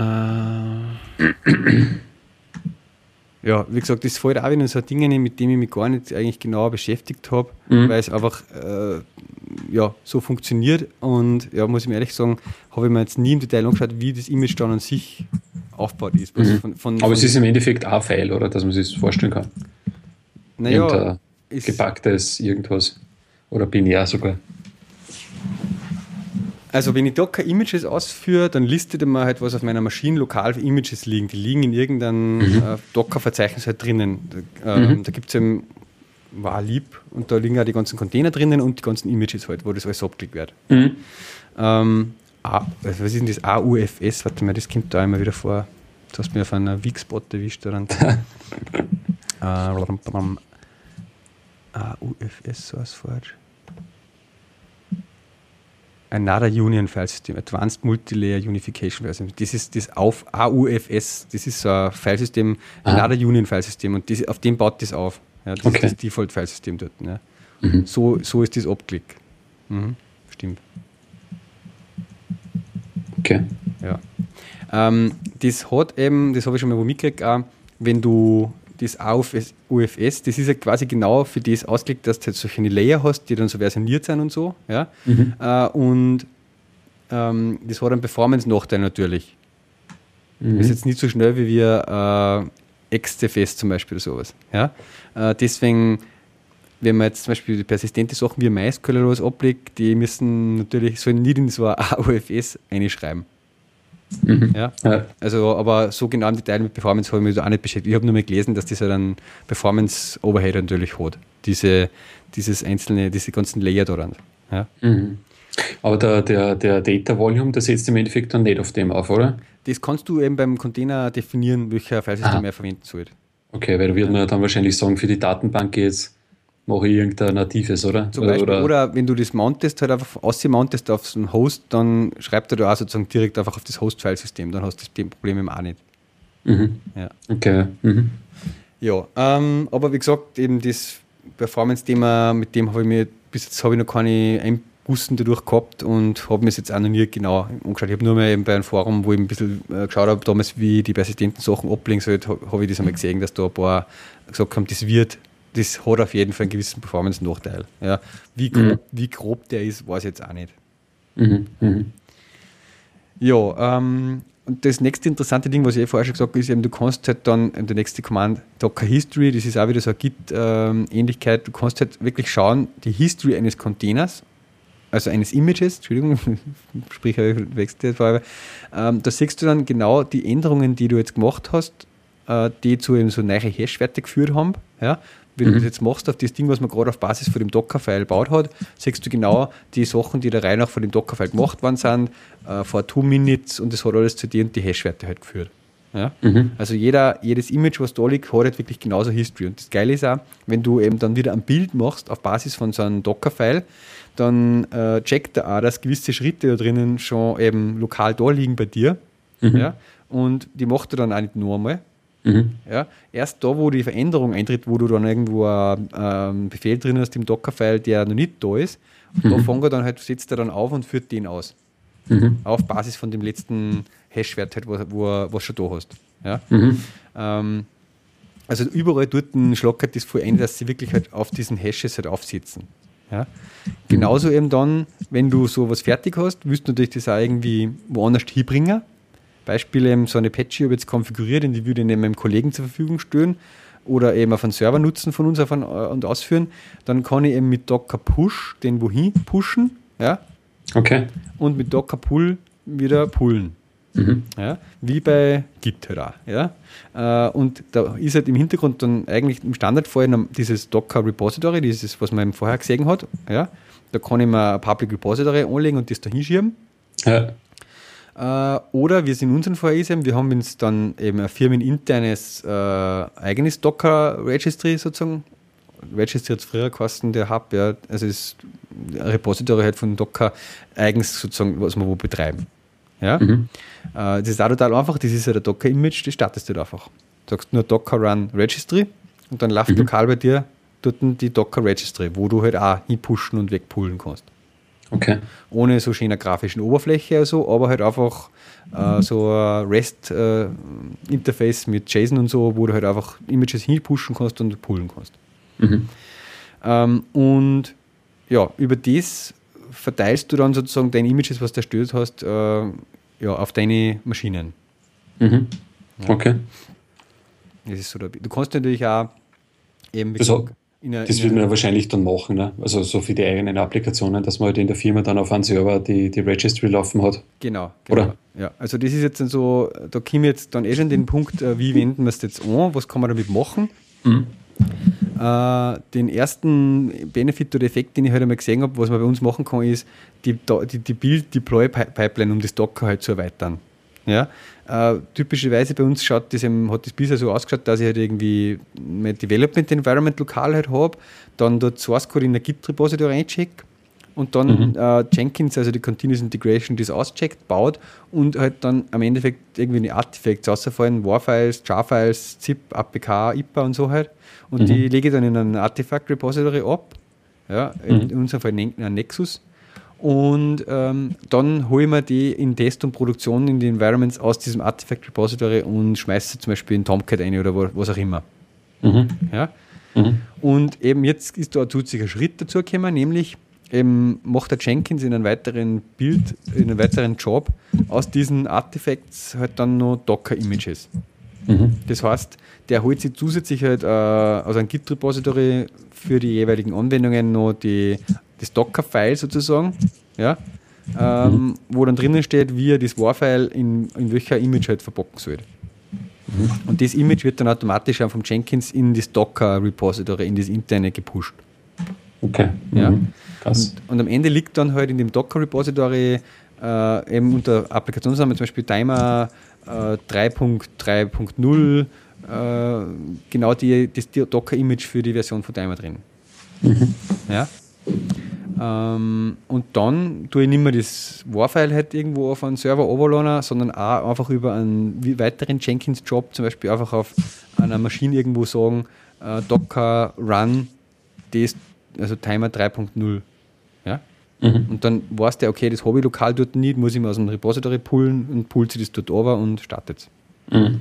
Mhm. Ja. Also, das ist schon, das geht jetzt extrem cool auch für Testsysteme und so auch, weil ich halt einfach da ganz einfach den Docker-Container vorher, der was da unter dem, unter dem Namen gelaufen ist, halt Kill ja, und den neuen Start, ja, Mhm. Äh, und wo ich noch nicht ganz fertig bin damit, ist einfach in Production mit äh, Load Balancing und so Geschichten. Da muss dann irgendwie mhm. äh, Service Discovery haben oder so, wo er dann sagt, okay, da ist jetzt ein neuer Container dazugekommen, ich gebe den dazu in Load Balancer und den einen schmeiße ich aus, wenn ich nicht davor und so Geschichten. Äh, das, da brauche ich noch, muss ich noch ein bisschen was basteln. Ja, ja. Das ist so, haben wir so den Sommer vorgenommen. Habt ihr für die ähm, Entwicklerrechner irgendwie im Einsatz? Äh, ja, das kommt jetzt dann noch. Okay. Man sieht, ich habe die Folie nicht offen. Oder du hast nicht vorgeblättert, du bist die. Nein, ich habe es nicht offen. Nein, aber immer. Genau. Ja, ja, aber dann, Einfach so mit, mit Wochenmark. Deswegen, mhm. deswegen ist es jetzt einmal so, ähm, das war, ich, gehe so der Reihe noch halt auch durch, wie es mir irgendwie äh, entstanden ist. Ja, ich komme aus mhm. der Sicht zuerst einmal, okay, äh, Server betreuen und bla bla, mir ist das also gestunken, dass ich ich weiß nicht, wie viele Tomcats ich auf meine verschiedensten, ich habe vier Hetzner-Rechner, vier Hetzner-Server, ja, wo ich ja. halt eigene Projekte host und irgendwelche Kundensachen. Und jetzt, wenn wieder irgendein Test-Environment dazugekommen ist und ich habe wieder irgendwann Tomcat braucht für eine eigene Anwendung wieder, dann habe ich wieder schauen müssen, ma, das ist jetzt Tomcat Nummer 7 und dann nehme ich halt Port 80, 87, weißt du, und Port, mhm. äh, du musst ja drei Ports beim Tomcat irgendwie machen, ja, mhm. äh, für IJP noch und für den anderen Shutdown-Port, ja, und du musst immer, mhm. was habe ich noch für Ports frei und wie, welche Nummer nehme ich da jetzt und bla bla bla. Das ist mhm. so, so blöd, ja, und brauche ich jetzt nicht mehr, weil jetzt mache ich einfach Docker Run, ja, und da ja. drinnen ist der auf Port 8080 und den mount ich mir halt dann auf irgendeinem Port außer, was ich halt da bestimme. Mhm. Ja? Okay. Und ich kann beliebig viele Tomcats, ich kann 35 auf meinem starten und brauche mich um die Ports nicht mehr kümmern und so. Ja? Mhm. Also mhm. das war so mein erstes Ding, was ich mal gesehen habe. Das, das kann ich mir mit dem erleichtern.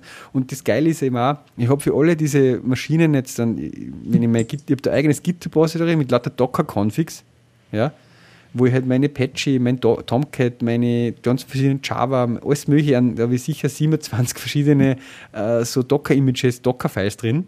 Mhm. Ja, wo ich jetzt auch endlich einmal sauber dokumentiert habe in dem Docker-File, ja, was, mhm. was brauche ich denn für Schritte eben genau, damit ich zu meinem äh, Tomcat-Image hinkomme. Mhm. Ja, da steht jetzt genau drinnen, wo ich eine Library und auch für Timer, ja, also für jede Anwendung, was ich habe, habe ich dann ein Docker-File, wo genau drinnen steht, die Library muss dahin kopiert werden und das File muss den, das enthalten und was weiß ich, was ich meine, ich habe genau eingefroren im Git, ja, mhm. die Konfiguration, die ganze Setup-Guide von, von meinen Applikationen. Mhm. Vorher habe ich es einmal vielleicht auf ein Test-Environment für, äh, für, für einen Kunden eingerichtet oder was. Ja? Und dann soll es in Produktion gehen, dann muss ich mir erst wieder überlegen, wie was ist denn im Test-Environment eigentlich alles aufgesetzt? Ja? Mhm. Was liegen denn mhm. für Files, die ich brauche? Mhm. Ja, und so habe ich es einmal in dem Docker-File dokumentiert und wenn ich das Bild ausführe und das Image am Ende läuft, dann läuft es immer und ich weiß auch genau, wie es zu dem Thema ist. Ja. Ja? Nein, macht voll Sinn. Das ja. ist extrem äh, geil. Und ich kann mhm. also Dockerfiles dann halt äh, zum Projekt dazulegen. Ja? Und da kommen wir jetzt eben in die Richtung, wie du sagst, eben äh, Developer. Ja? Mhm. Ich kann in mein Timer-Projekt zum Beispiel ein Dockerfile einfach eingeben und brauche nicht mehr dem Kollegen sagen, hey, wenn du jetzt Timer lokal brauchst, ja, weil du Android-App äh, entwickelst und du irgendeinen Server brauchst, damit den du spülen kannst, ja, äh, dann musst du nicht irgendwie lokal Intelligence und Tomcat und, und, und äh, eine Datenbank einrichten und bla bla bla bla bla. Da habe ich 27 Schritte, was ich machen muss und, und brauche TypeScript zum Compilen und, und was weiß ich alles. Ja? Sondern ich sage nur noch, hey da, du machst einmal quasi äh, Docker, installierst halt Kitematic zum Beispiel und dann sagst du nur noch Docker Build ja? und dann bildet mhm. er halt das Docker-File und dann sagst du Docker Run. Mhm. Ja? Das ist auch so ein Ansatz, was ein Entwickler ist. Aber ähm, wenn jetzt, ich habe gestern bei der Präsentation auch ein bisschen allgemeiner halt angesprochen, keine Ahnung, du willst zum Beispiel, du, du willst ja Webseiten basteln und lokal die Webseiten testen. Ja? Mhm. Gut, auf einem Mac habe ich früher eher eine Patch immer gehabt und so, ja, aber ist ja mittlerweile auch nicht mehr. Ja? Dann sage ich einfach nur noch Docker Run Nginx. Ja? Und dann kriege ich mhm. das, das fertige, fixfertige Nginx offizielle Image und dann mhm. ich mir halt irgendwie in irgendein Verzeichnis als Website-Verzeichnis da rein. Ja? Mhm. Und dann kann ich lokal in meinem Finder, also in meinem Editor meiner Wahl auf dem Verzeichnis auf meinem Mac arbeiten. Ja? Und das wird über den Docker-Container, wo das Nginx drin läuft, mir im Browser äh, quasi gehostet. Mhm. Okay. Ja, also mhm. brauche ich mir keinen Apache irgendwas installieren und ich kann trotzdem ein HTTP-Server lokal einfach zum Testen, also zum Entwickeln verwenden. Mhm. Ja? Ja, ja. Ich meine, Ja, diese, diese schnelle Wiederverwendung, sowas, ne, die, die gibt es eigentlich eh schon Jahre, aber das war halt eher in dem wirklich äh, Firmen-Serverbereich, sage ich jetzt einmal, ne, mit einem VMware ESX-Server oder sowas, die ja im Endeffekt auch unterstützen. Das ist halt viel schwergewichtiger. Ne? Viel schwergewichtiger. Äh, genau, aber du kannst im Endeffekt auch sagen, im laufenden Betrieb, so, du schiebst jetzt da äh, den einen Server, sage ich jetzt einmal, also aber das eine VM-Image, ja, mhm. auf einen komplett hardware-physisch irgendeinen anderen Server, ja, mhm. oder auf irgendein anderes Data-Volume und so. Ja, ja. ja aber, aber natürlich ist das äh, da jetzt mit Docker viel, viel, viel, viel leichtgewichtiger ja, mhm. mhm. und kann im Endeffekt von jedem gemacht werden. Ja. Genau. Ja. Also, ja. Anderer Ding ist zum Beispiel auch eine Node-Entwicklung oder was. Also der lokalen Node.js entwickeln Node-Server, ja, mannt ihm halt mein Code-Verzeichnis in das Node-Image mhm. ein, sagt Docker Run Node slash V halt und macht man das Code-Verzeichnis da rein. Ja.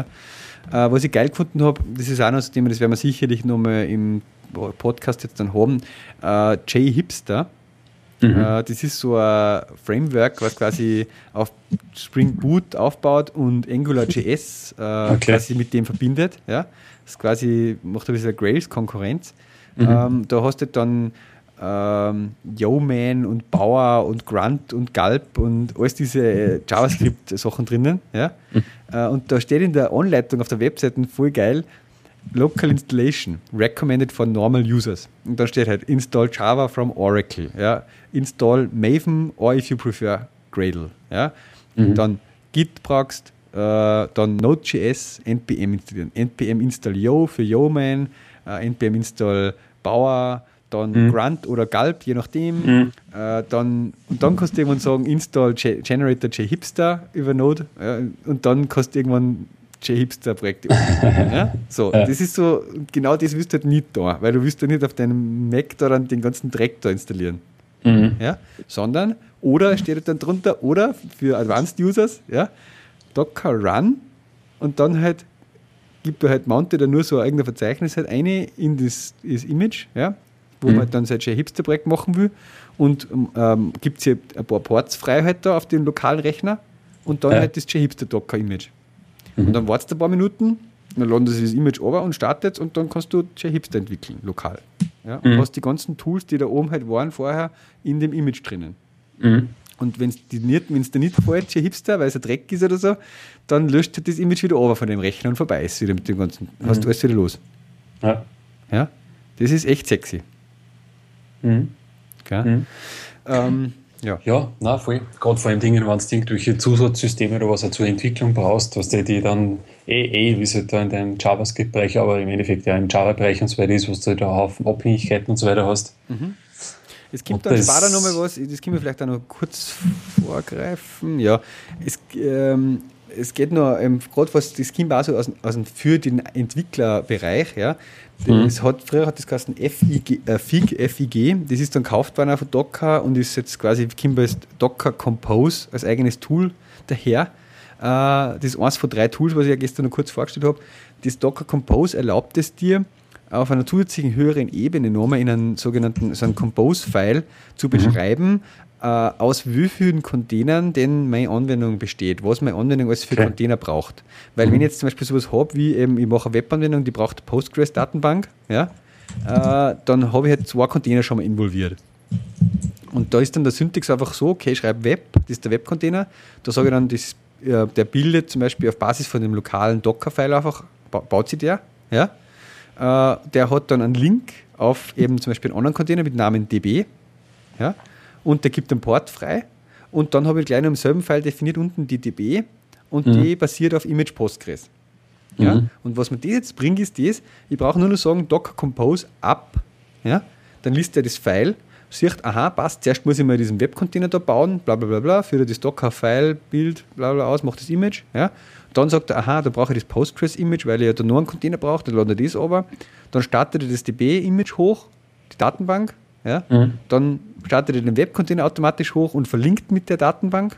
Ja? Das musst du alles nicht mehr angeben beim Docker. Mhm. Und dann hast du die zwei Container laufen lokal und kannst deine Webanwendung äh, entwickeln anfangen, weil du das Verzeichnis auch noch einig gemountet hast und so. Kannst den Finder und, und den Sublime und bla bla schon da hinarbeiten. Äh, und du hast die Datenbank da, du hast da kein Postgres installieren müssen. Ja. Und das ist eben für Entwickler. Ja? Mhm. Das ist, und das auf dem aufbauend genau das gleiche, das kannst du dann als Sparer in Test und Production auch noch verwenden, weil du kannst mittlerweile da sogar äh, mehrere Environments definieren und sagen, in dem Environment äh, lohnst du einfach das Postgres-Image over und nimmst das her und in dem Environment musst du das bestehende Image verwenden oder auf den anderen Container verlinken, der da schon irgendwo läuft und bla bla bla. Ja. ja? Docker Compose. Ähm, ja, das ist echt, das ist auch ziemlich äh, eine geile Sache, auch, weil du halt einfach dann dir auch nicht mehr so viel Gedanken machen musst, eben auch, wenn du mehrere Container hast, äh, wie die miteinander zusammenhängen, dass das beim, dass das auch noch behirnst beim Starten immer von den einzelnen Containern, sondern du definierst auch noch das, wie die ganzen Container deiner Apps miteinander zusammenhängen. Mhm. Noch mehr Ebene drüber dann. Noch mehr Ebene ja. drüber, ja. Mhm. Und ja, ähm, weil der Titel des, der Präsentation ja heißt Dockerize Everything. Mhm Mittlerweile bin ich auch so weit, dass ich ähm, wirklich fast alles in Docker-Container verpacke. Ja? ja? Auch die kleinsten Tools. Zum Beispiel habe ich mir irgendwann einmal angefangen, ich muss mir Gedanken machen, wie backup ich den Daten, die in meine Docker-Container jetzt dann drin liegen.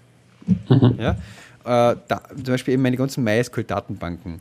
Und mhm. da gibt es eben so ein Tool, das heißt AutoMySQL Backup, das habe ich früher schon verwendet für meine Hosts, für, für die Hetzner-Server, wo mehrere MySQL-Datenbanken drauf waren. Mhm. Das macht er halt so ein Rolling Backup mit Daily, Weekly, Monthly. Kennst du, ja. oder? Ja. Und das ähm, habe ich mir einfach quasi auch in einen, in einen Container verpackt, der halt AutoMySQL Backup heißt. Einfach, was der Ubuntu und dann apt-get install AutoMySQL Backup. Ja. Mhm. Äh, hab dann, da gibt es dann so ein Basis-Config-File, das habe ich da auch gleich mit eingepackt in, diesen, in das Image. Und jetzt kann ich halt über Environment-Variablen, die ich da noch mit reingebe, ja, einfach mhm. sagen, Docker run, dann linke ich mir auf irgendeinen MySQL-DB-Container äh, hin, ja, mhm. und äh, gebe dann über Environment-Variablen einen DB-Namen und einen Username und ein Passwort mit rein. Und dann äh, noch über zusätzliche Environment-Variablen gebe ich ihm nochmal Bucket mit von S3 und die Access-Keys dort. Mhm. Und dann macht man der Container, wenn er läuft, einfach von dem einen Container, wo er den Link hat, von den Datenbanken da drinnen ein Backup auf das S3. Und das mhm. Ding führe ich einfach in Cron aus. Okay, cool. Ja? Und die braucht man nicht mehr, also, und die konnte damit sogar natürlich auch vom irgendeinem Host, was nicht jetzt Docker-Container ist, auch ein Backup machen. Aber ich muss mir nicht Auto-MySQL-Backup auf dem Host installieren. Ja. Mit all seinen Dependencies. Mhm. Sondern mhm. die habe ich einfach in dem Container drin, ja, in dem Image und mount halt dann einfach die, vom Host das Filesystem ein. Mhm. Genauso eben Dupli ist auch so ein Tool, das macht da so Incremental Backups von irgendwelchen Verzeichnisse. Ja? So kann ich dann sicher in meine WordPress-Upload-Folder und so Zeigelwerk. Ja? Okay. Äh, und da auch eben wirklich von Hosts, also da mounte man dann das Host-Verzeichnis ein, weil das, noch, das WordPress zum Beispiel noch nie in einem Container läuft. Ja? Mhm. Und dann führe ich in einer Cron einfach das Dupli aus. Mhm. Also ist noch weiter eben zum Beispiel, ich habe mir auch, ich bin so ein Typ, ich bin, ich mag den Bash-Syntax, den habe ich immer nicht ganz verstanden von so Bash-Skripts. Ich schreibe mir halt lieber Groovy-Skripts, um auf meine Server irgendwas zu tun, regelmäßig, ja. ja. Äh, jetzt habe ich zum Beispiel, brauche ich einen Cron, äh, habe einen Cron-Job, der irgendwie ein Groovy-Skript ausführen soll. Und dann brauche ich mir eigentlich auch nicht unbedingt die ganze JVM und Groovy und alles auf dem Server installieren, mhm. sondern ich habe einfach ein Groovy Docker-Image gemacht mhm. ja, wo ich halt eine aktuelle Version von Groovy einstalliert habe über GVM. Und dann sage ich nur noch Docker Run, das Groovy-Skript-Image, mhm. ja, also das Groovy-Image. Mhm. Äh, mount dem irgendwie lokal halt mein Source-Folder ein, wo das Groovy-Skript liegt. Ja, mhm. Und führe dann das Skript in dem Container drinnen aus. Mhm. Ja, und habe auf mein, kann es auf irgendeinem Linux-Server einfach das so ausführen, ah. wo ich dort einen Core Groovy installiert habe. Mhm. Ja, also das sind so, ist da öffnet sich dann immer mehr Möglichkeiten irgendwie so mit der Zeit. Ja? ja. Ähm, und also ein klares Tool, was ich da noch gefunden habe, zufällig, das habe ich eh schon mal erwähnt, das DeckSec, gell? Äh, das macht eben zum Beispiel auch so was Witziges. Da hat man ein Command-Line-Tool, wo man einfach jede beliebige, oder fast jede, aber sehr viele Programmiersprachen einfach äh, ausführen kann, Programme in verschiedenen Programmiersprachen. Mhm. Äh, ob, egal ob interpretiert oder kompiliert oder was, also C, Go, Groovy, whatever, ja, mhm. kann man einfach ausführen, indem man halt, der hat einfach dann lauter Docker-Container, wo er genau mit denen eben umgehen kann. Mhm. Ja. Und braucht man auch nicht die ganzen Frameworks und Compiler und alles auf meiner Maschine installieren. Mhm. Ja. Ja. Ähm, und also das das ist so das Docker as Everything. Du kannst im Prinzip echt für die kleinste Mini-Command-Dings dir Docker-Image bauen und hast das halt dann so, wie du das gern haben willst und kannst es überall einfach verwenden. auf mhm. jeder, jeden Rechner. Ja. Ähm, eben zum Abschluss vielleicht noch diese drei Tools. Eins habe ich jetzt ja schon gesagt, das ist Docker Compose. Mhm. Äh, das andere, was da noch zugehört, ist Docker Machine. Das ist so das, was Kitematic da im Hintergrund macht. Du kannst mit Docker Machine, mit dem Command-Line-Befehl, äh, Docker Engines quasi irgendwo erzeugen, einrichten. Ja? Mhm. Wenn du das auf den Mac machst äh, und ähm, auf der Command-Line der Docker einrichten willst, kannst du über Docker Machine Create, Driver, VirtualBox, zum Beispiel einfach ein Environment anlegen, was dann Docker, eben alles Boot Docker Image Overland, die virtuelle Maschine einrichtet, die startet, SSH-Keys einrichtet, bla bla bla, dass halt lokal du dann Docker verwenden kannst. Mhm. Ja? Aber was eben geil ist, das kann nicht nur lokal das halt machen, sondern du kannst, das unterstützt auch mit verschiedenen Driver die verschiedensten Cloud-Services zum Beispiel. Du kannst mhm. dann sagen, Docker Machine create mit Driver AWS, mir jetzt sind da Docker Instanz auf meinem Amazon Cloud. Ah. Ja? Oder okay. installieren wir eben das Docker irgendwo auf mein Rackspace, auf mein Microsoft Azure, auf mein äh, Digital Ocean, whatever, was es halt da mhm. Cloud-Services so gibt. Ja? Und dann äh, kannst du denen alle Namen geben, das sind so quasi Environments einfach. Ja? ja. Und du hast dann, irgendwie lokale Dev Environment äh, Docker Engine. Du kannst da lokal auch mehrere anlegen unter verschiedenen Namen und da switchen ja, und da jeweils mhm. verschiedene Container laufen haben. Aber du kannst halt einfach sagen, okay, mein Staging ist auf Digital Ocean und mein Production ist auf Amazon. Ja? Und du kannst dann lokal einfach zwischen deiner switchen, den sagen, jetzt ist das aktiv, jetzt ist das aktiv und dein Docker-Command, was du lokal ausführst, läuft dann immer gegen das aktive Environment einfach. Das heißt, du mhm. kannst von deiner lokalen Rechner aus mit Docker Run äh, Ubuntu das auf dem Amazon dort starten. Mhm. Weil das gerade das Active Environment ist halt. Mhm. Ja? Cool. Ja, und das letzte Tool da jetzt, dann, das ist quasi noch Docker Swarm. Ja, das ist nochmal ein Level halt höher sozusagen. Ja. Das bietet mhm. jetzt dann die Möglichkeit, mehrere Docker-Engines in einen Schwarm zusammenzufassen. Mhm. Ja?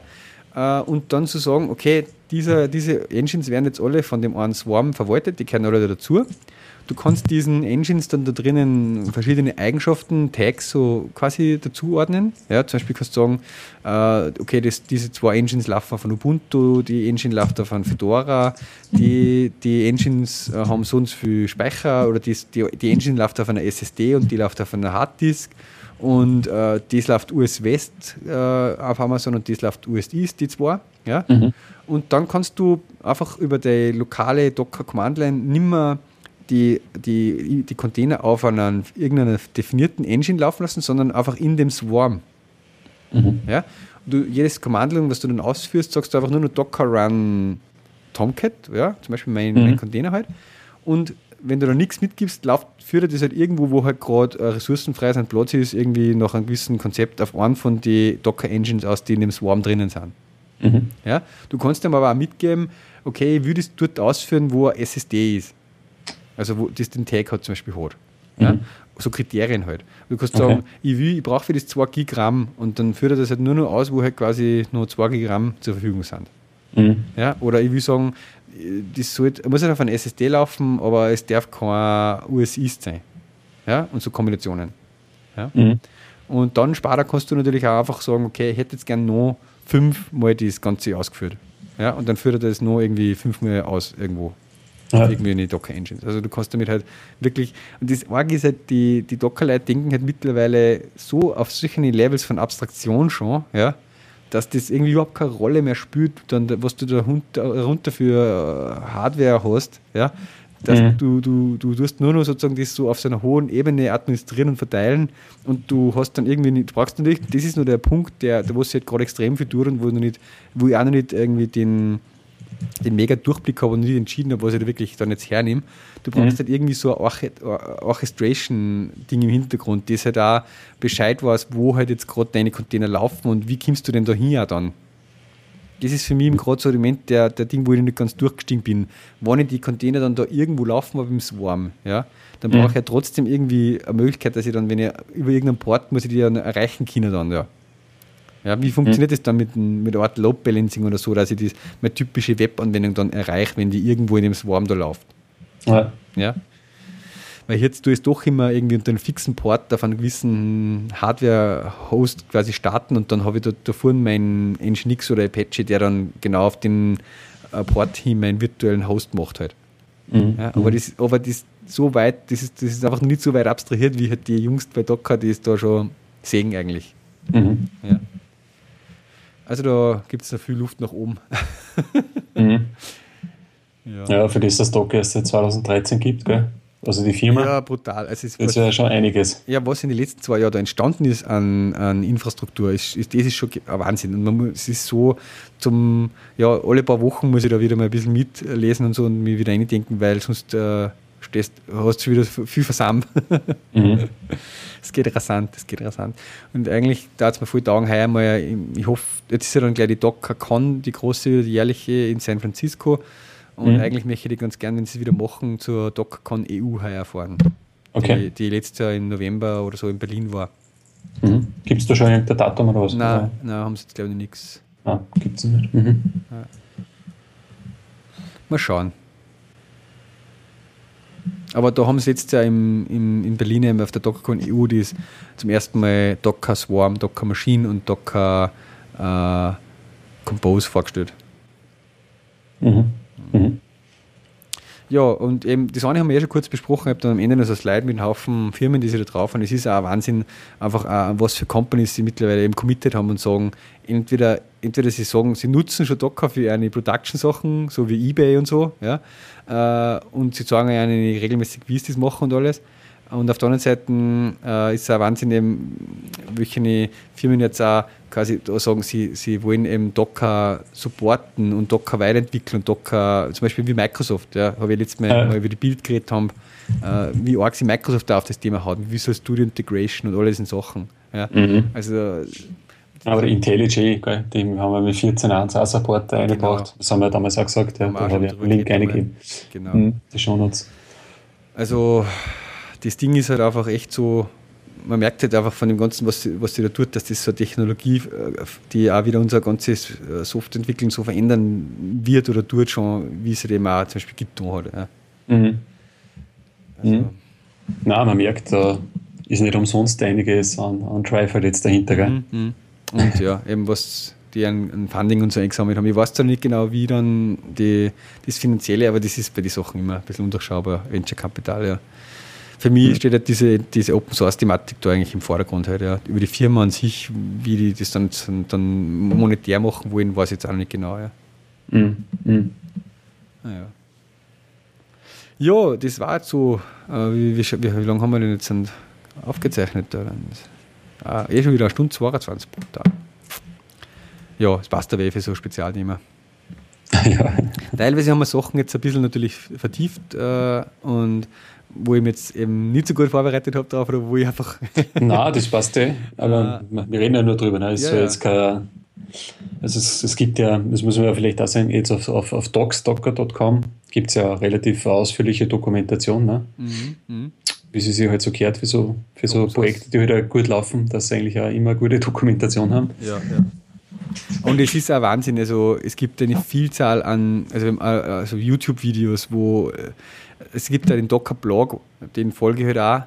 Äh, und auf mhm. dem Docker-Blog machen okay. jetzt auch alle paar, also jede Woche eigentlich, glaube ich, ein so kurzes 20-Minuten-Video, wo sie irgendwas vorstellen, äh, aber wirklich so Einsteigersachen, ja, wo okay. sie da zum Beispiel gestern, vorgestern oder was haben sie irgendwie Docker Compose einmal vorgestellt oder äh, ja, Docker Swarm oder eben so wirklich Einsteigersachen, nur mal Getting Started with Docker, immer so 10, 20 Minuten Videos.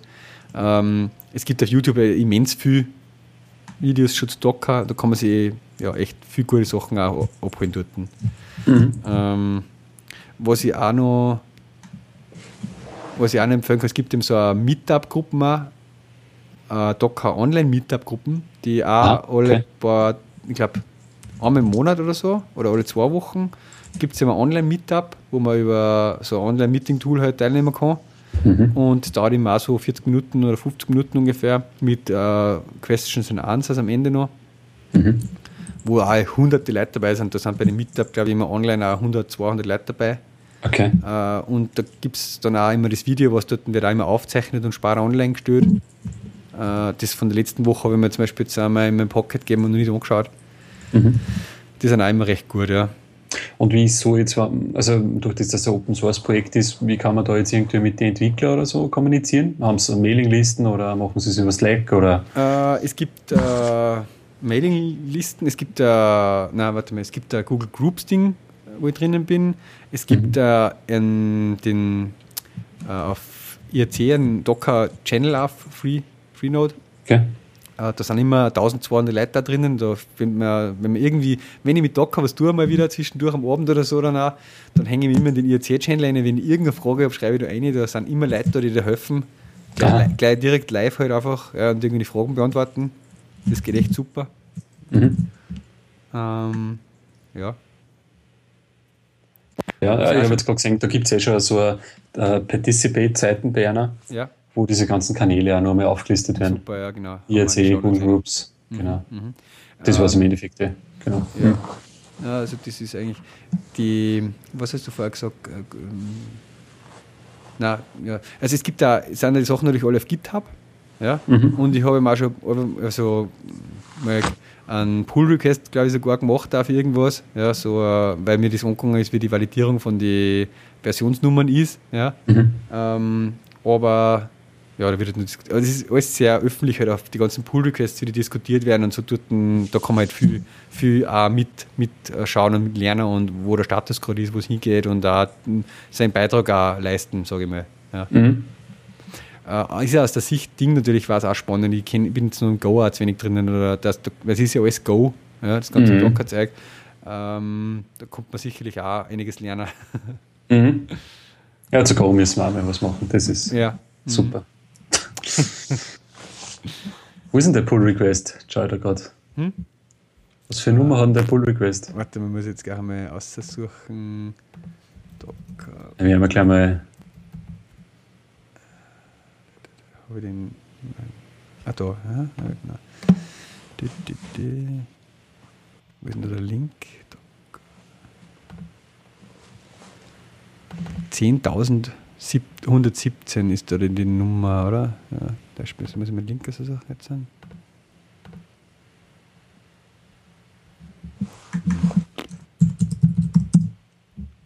Ja, genau. 10.117. Mhm. Ja. Habe ich lange nicht mehr geschaut. Mhm.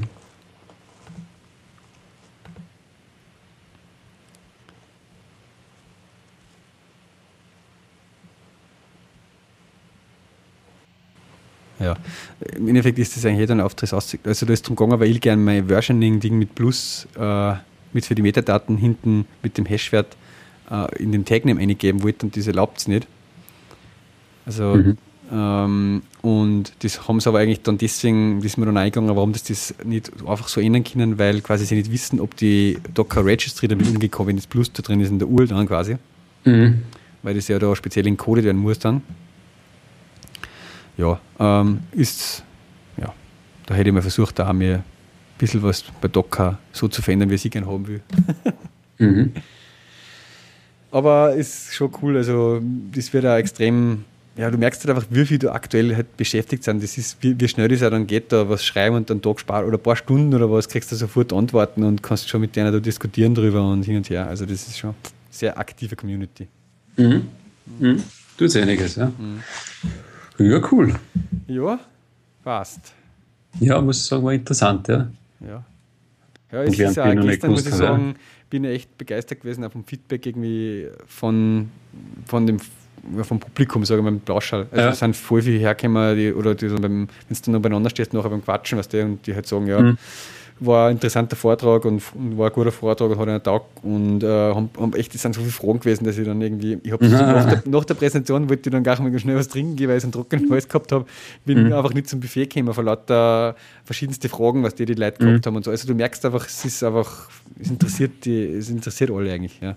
Ja, ja. ja und es ist ein bisschen, äh, ja, weiß nicht, man, was du sicher kannst das selber aufsetzen aber man, und ein bisschen ausprobieren, aber man, durch das, dass, ja, eh wie du sagst, so schnell wächst alles, ja. ja. ja.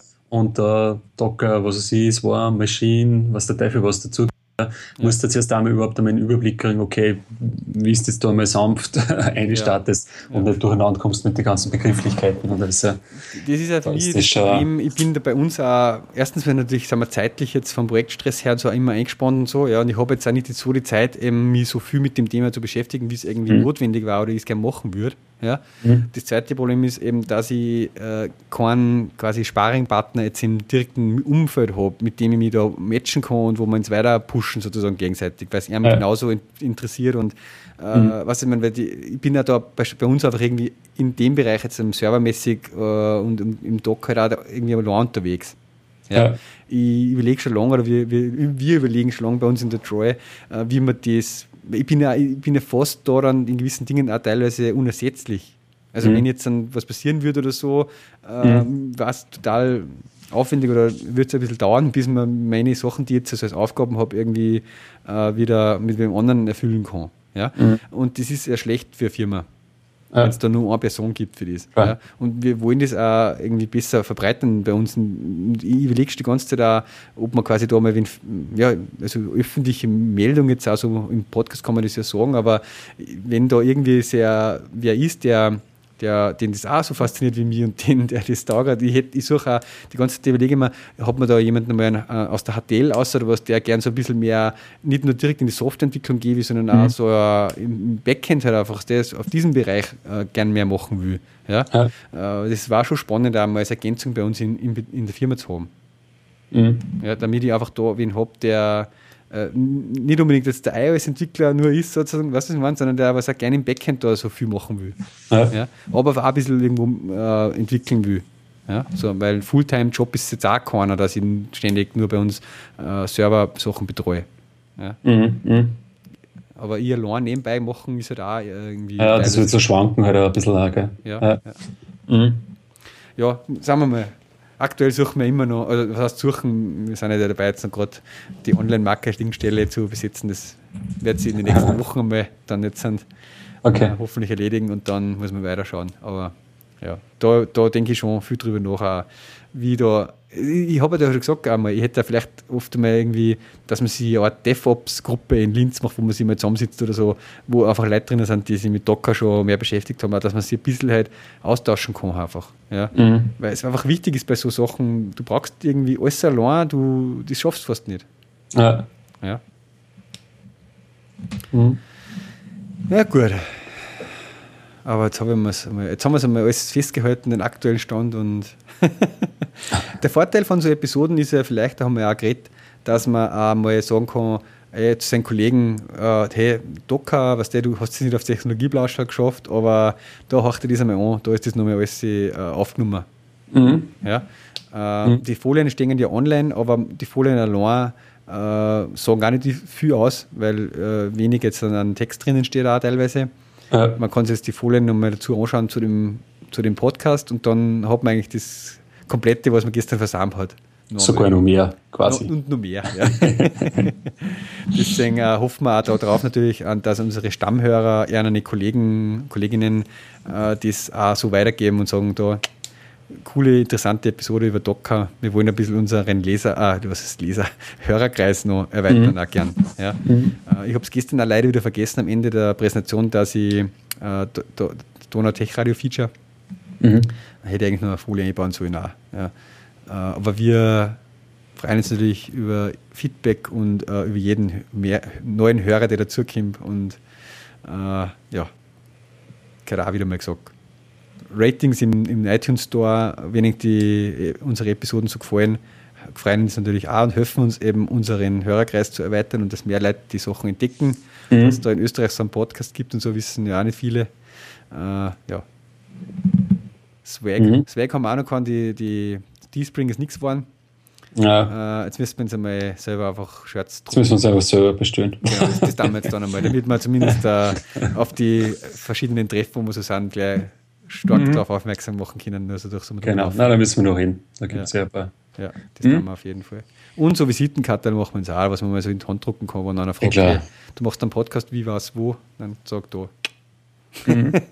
Und Sticker brauchen wir alles. Sticker, alles das volle Programm einfach. Ja. Buttons brauchen wir genau. Das jetzt dann einmal, ja. genau, volle Ausrüstung. Ein bisschen was ist ja schon oben auf dem Flatterkonto, ein paar Euros. ja, ich glaube 40 Euro sind um, ja. Ja, schau, genau. da geht es mhm. schon. Ein paar, ja. ein paar, Buttons gingen sich schon aus und Visitenkarten. Mhm. Das auf jeden Fall. Na passt. Okay, dann äh, wünsche ich eine gute Nacht. Gell? Äh, ja, ebenfalls. Und ja, die nächste Woche machen wir, schauen wir mal, wo wir es wieder machen, aber werden wir schon schaffen. Genau, passt. Passt. Alles klar. Okay. Gut, dann danke. Ciao. Tschüss.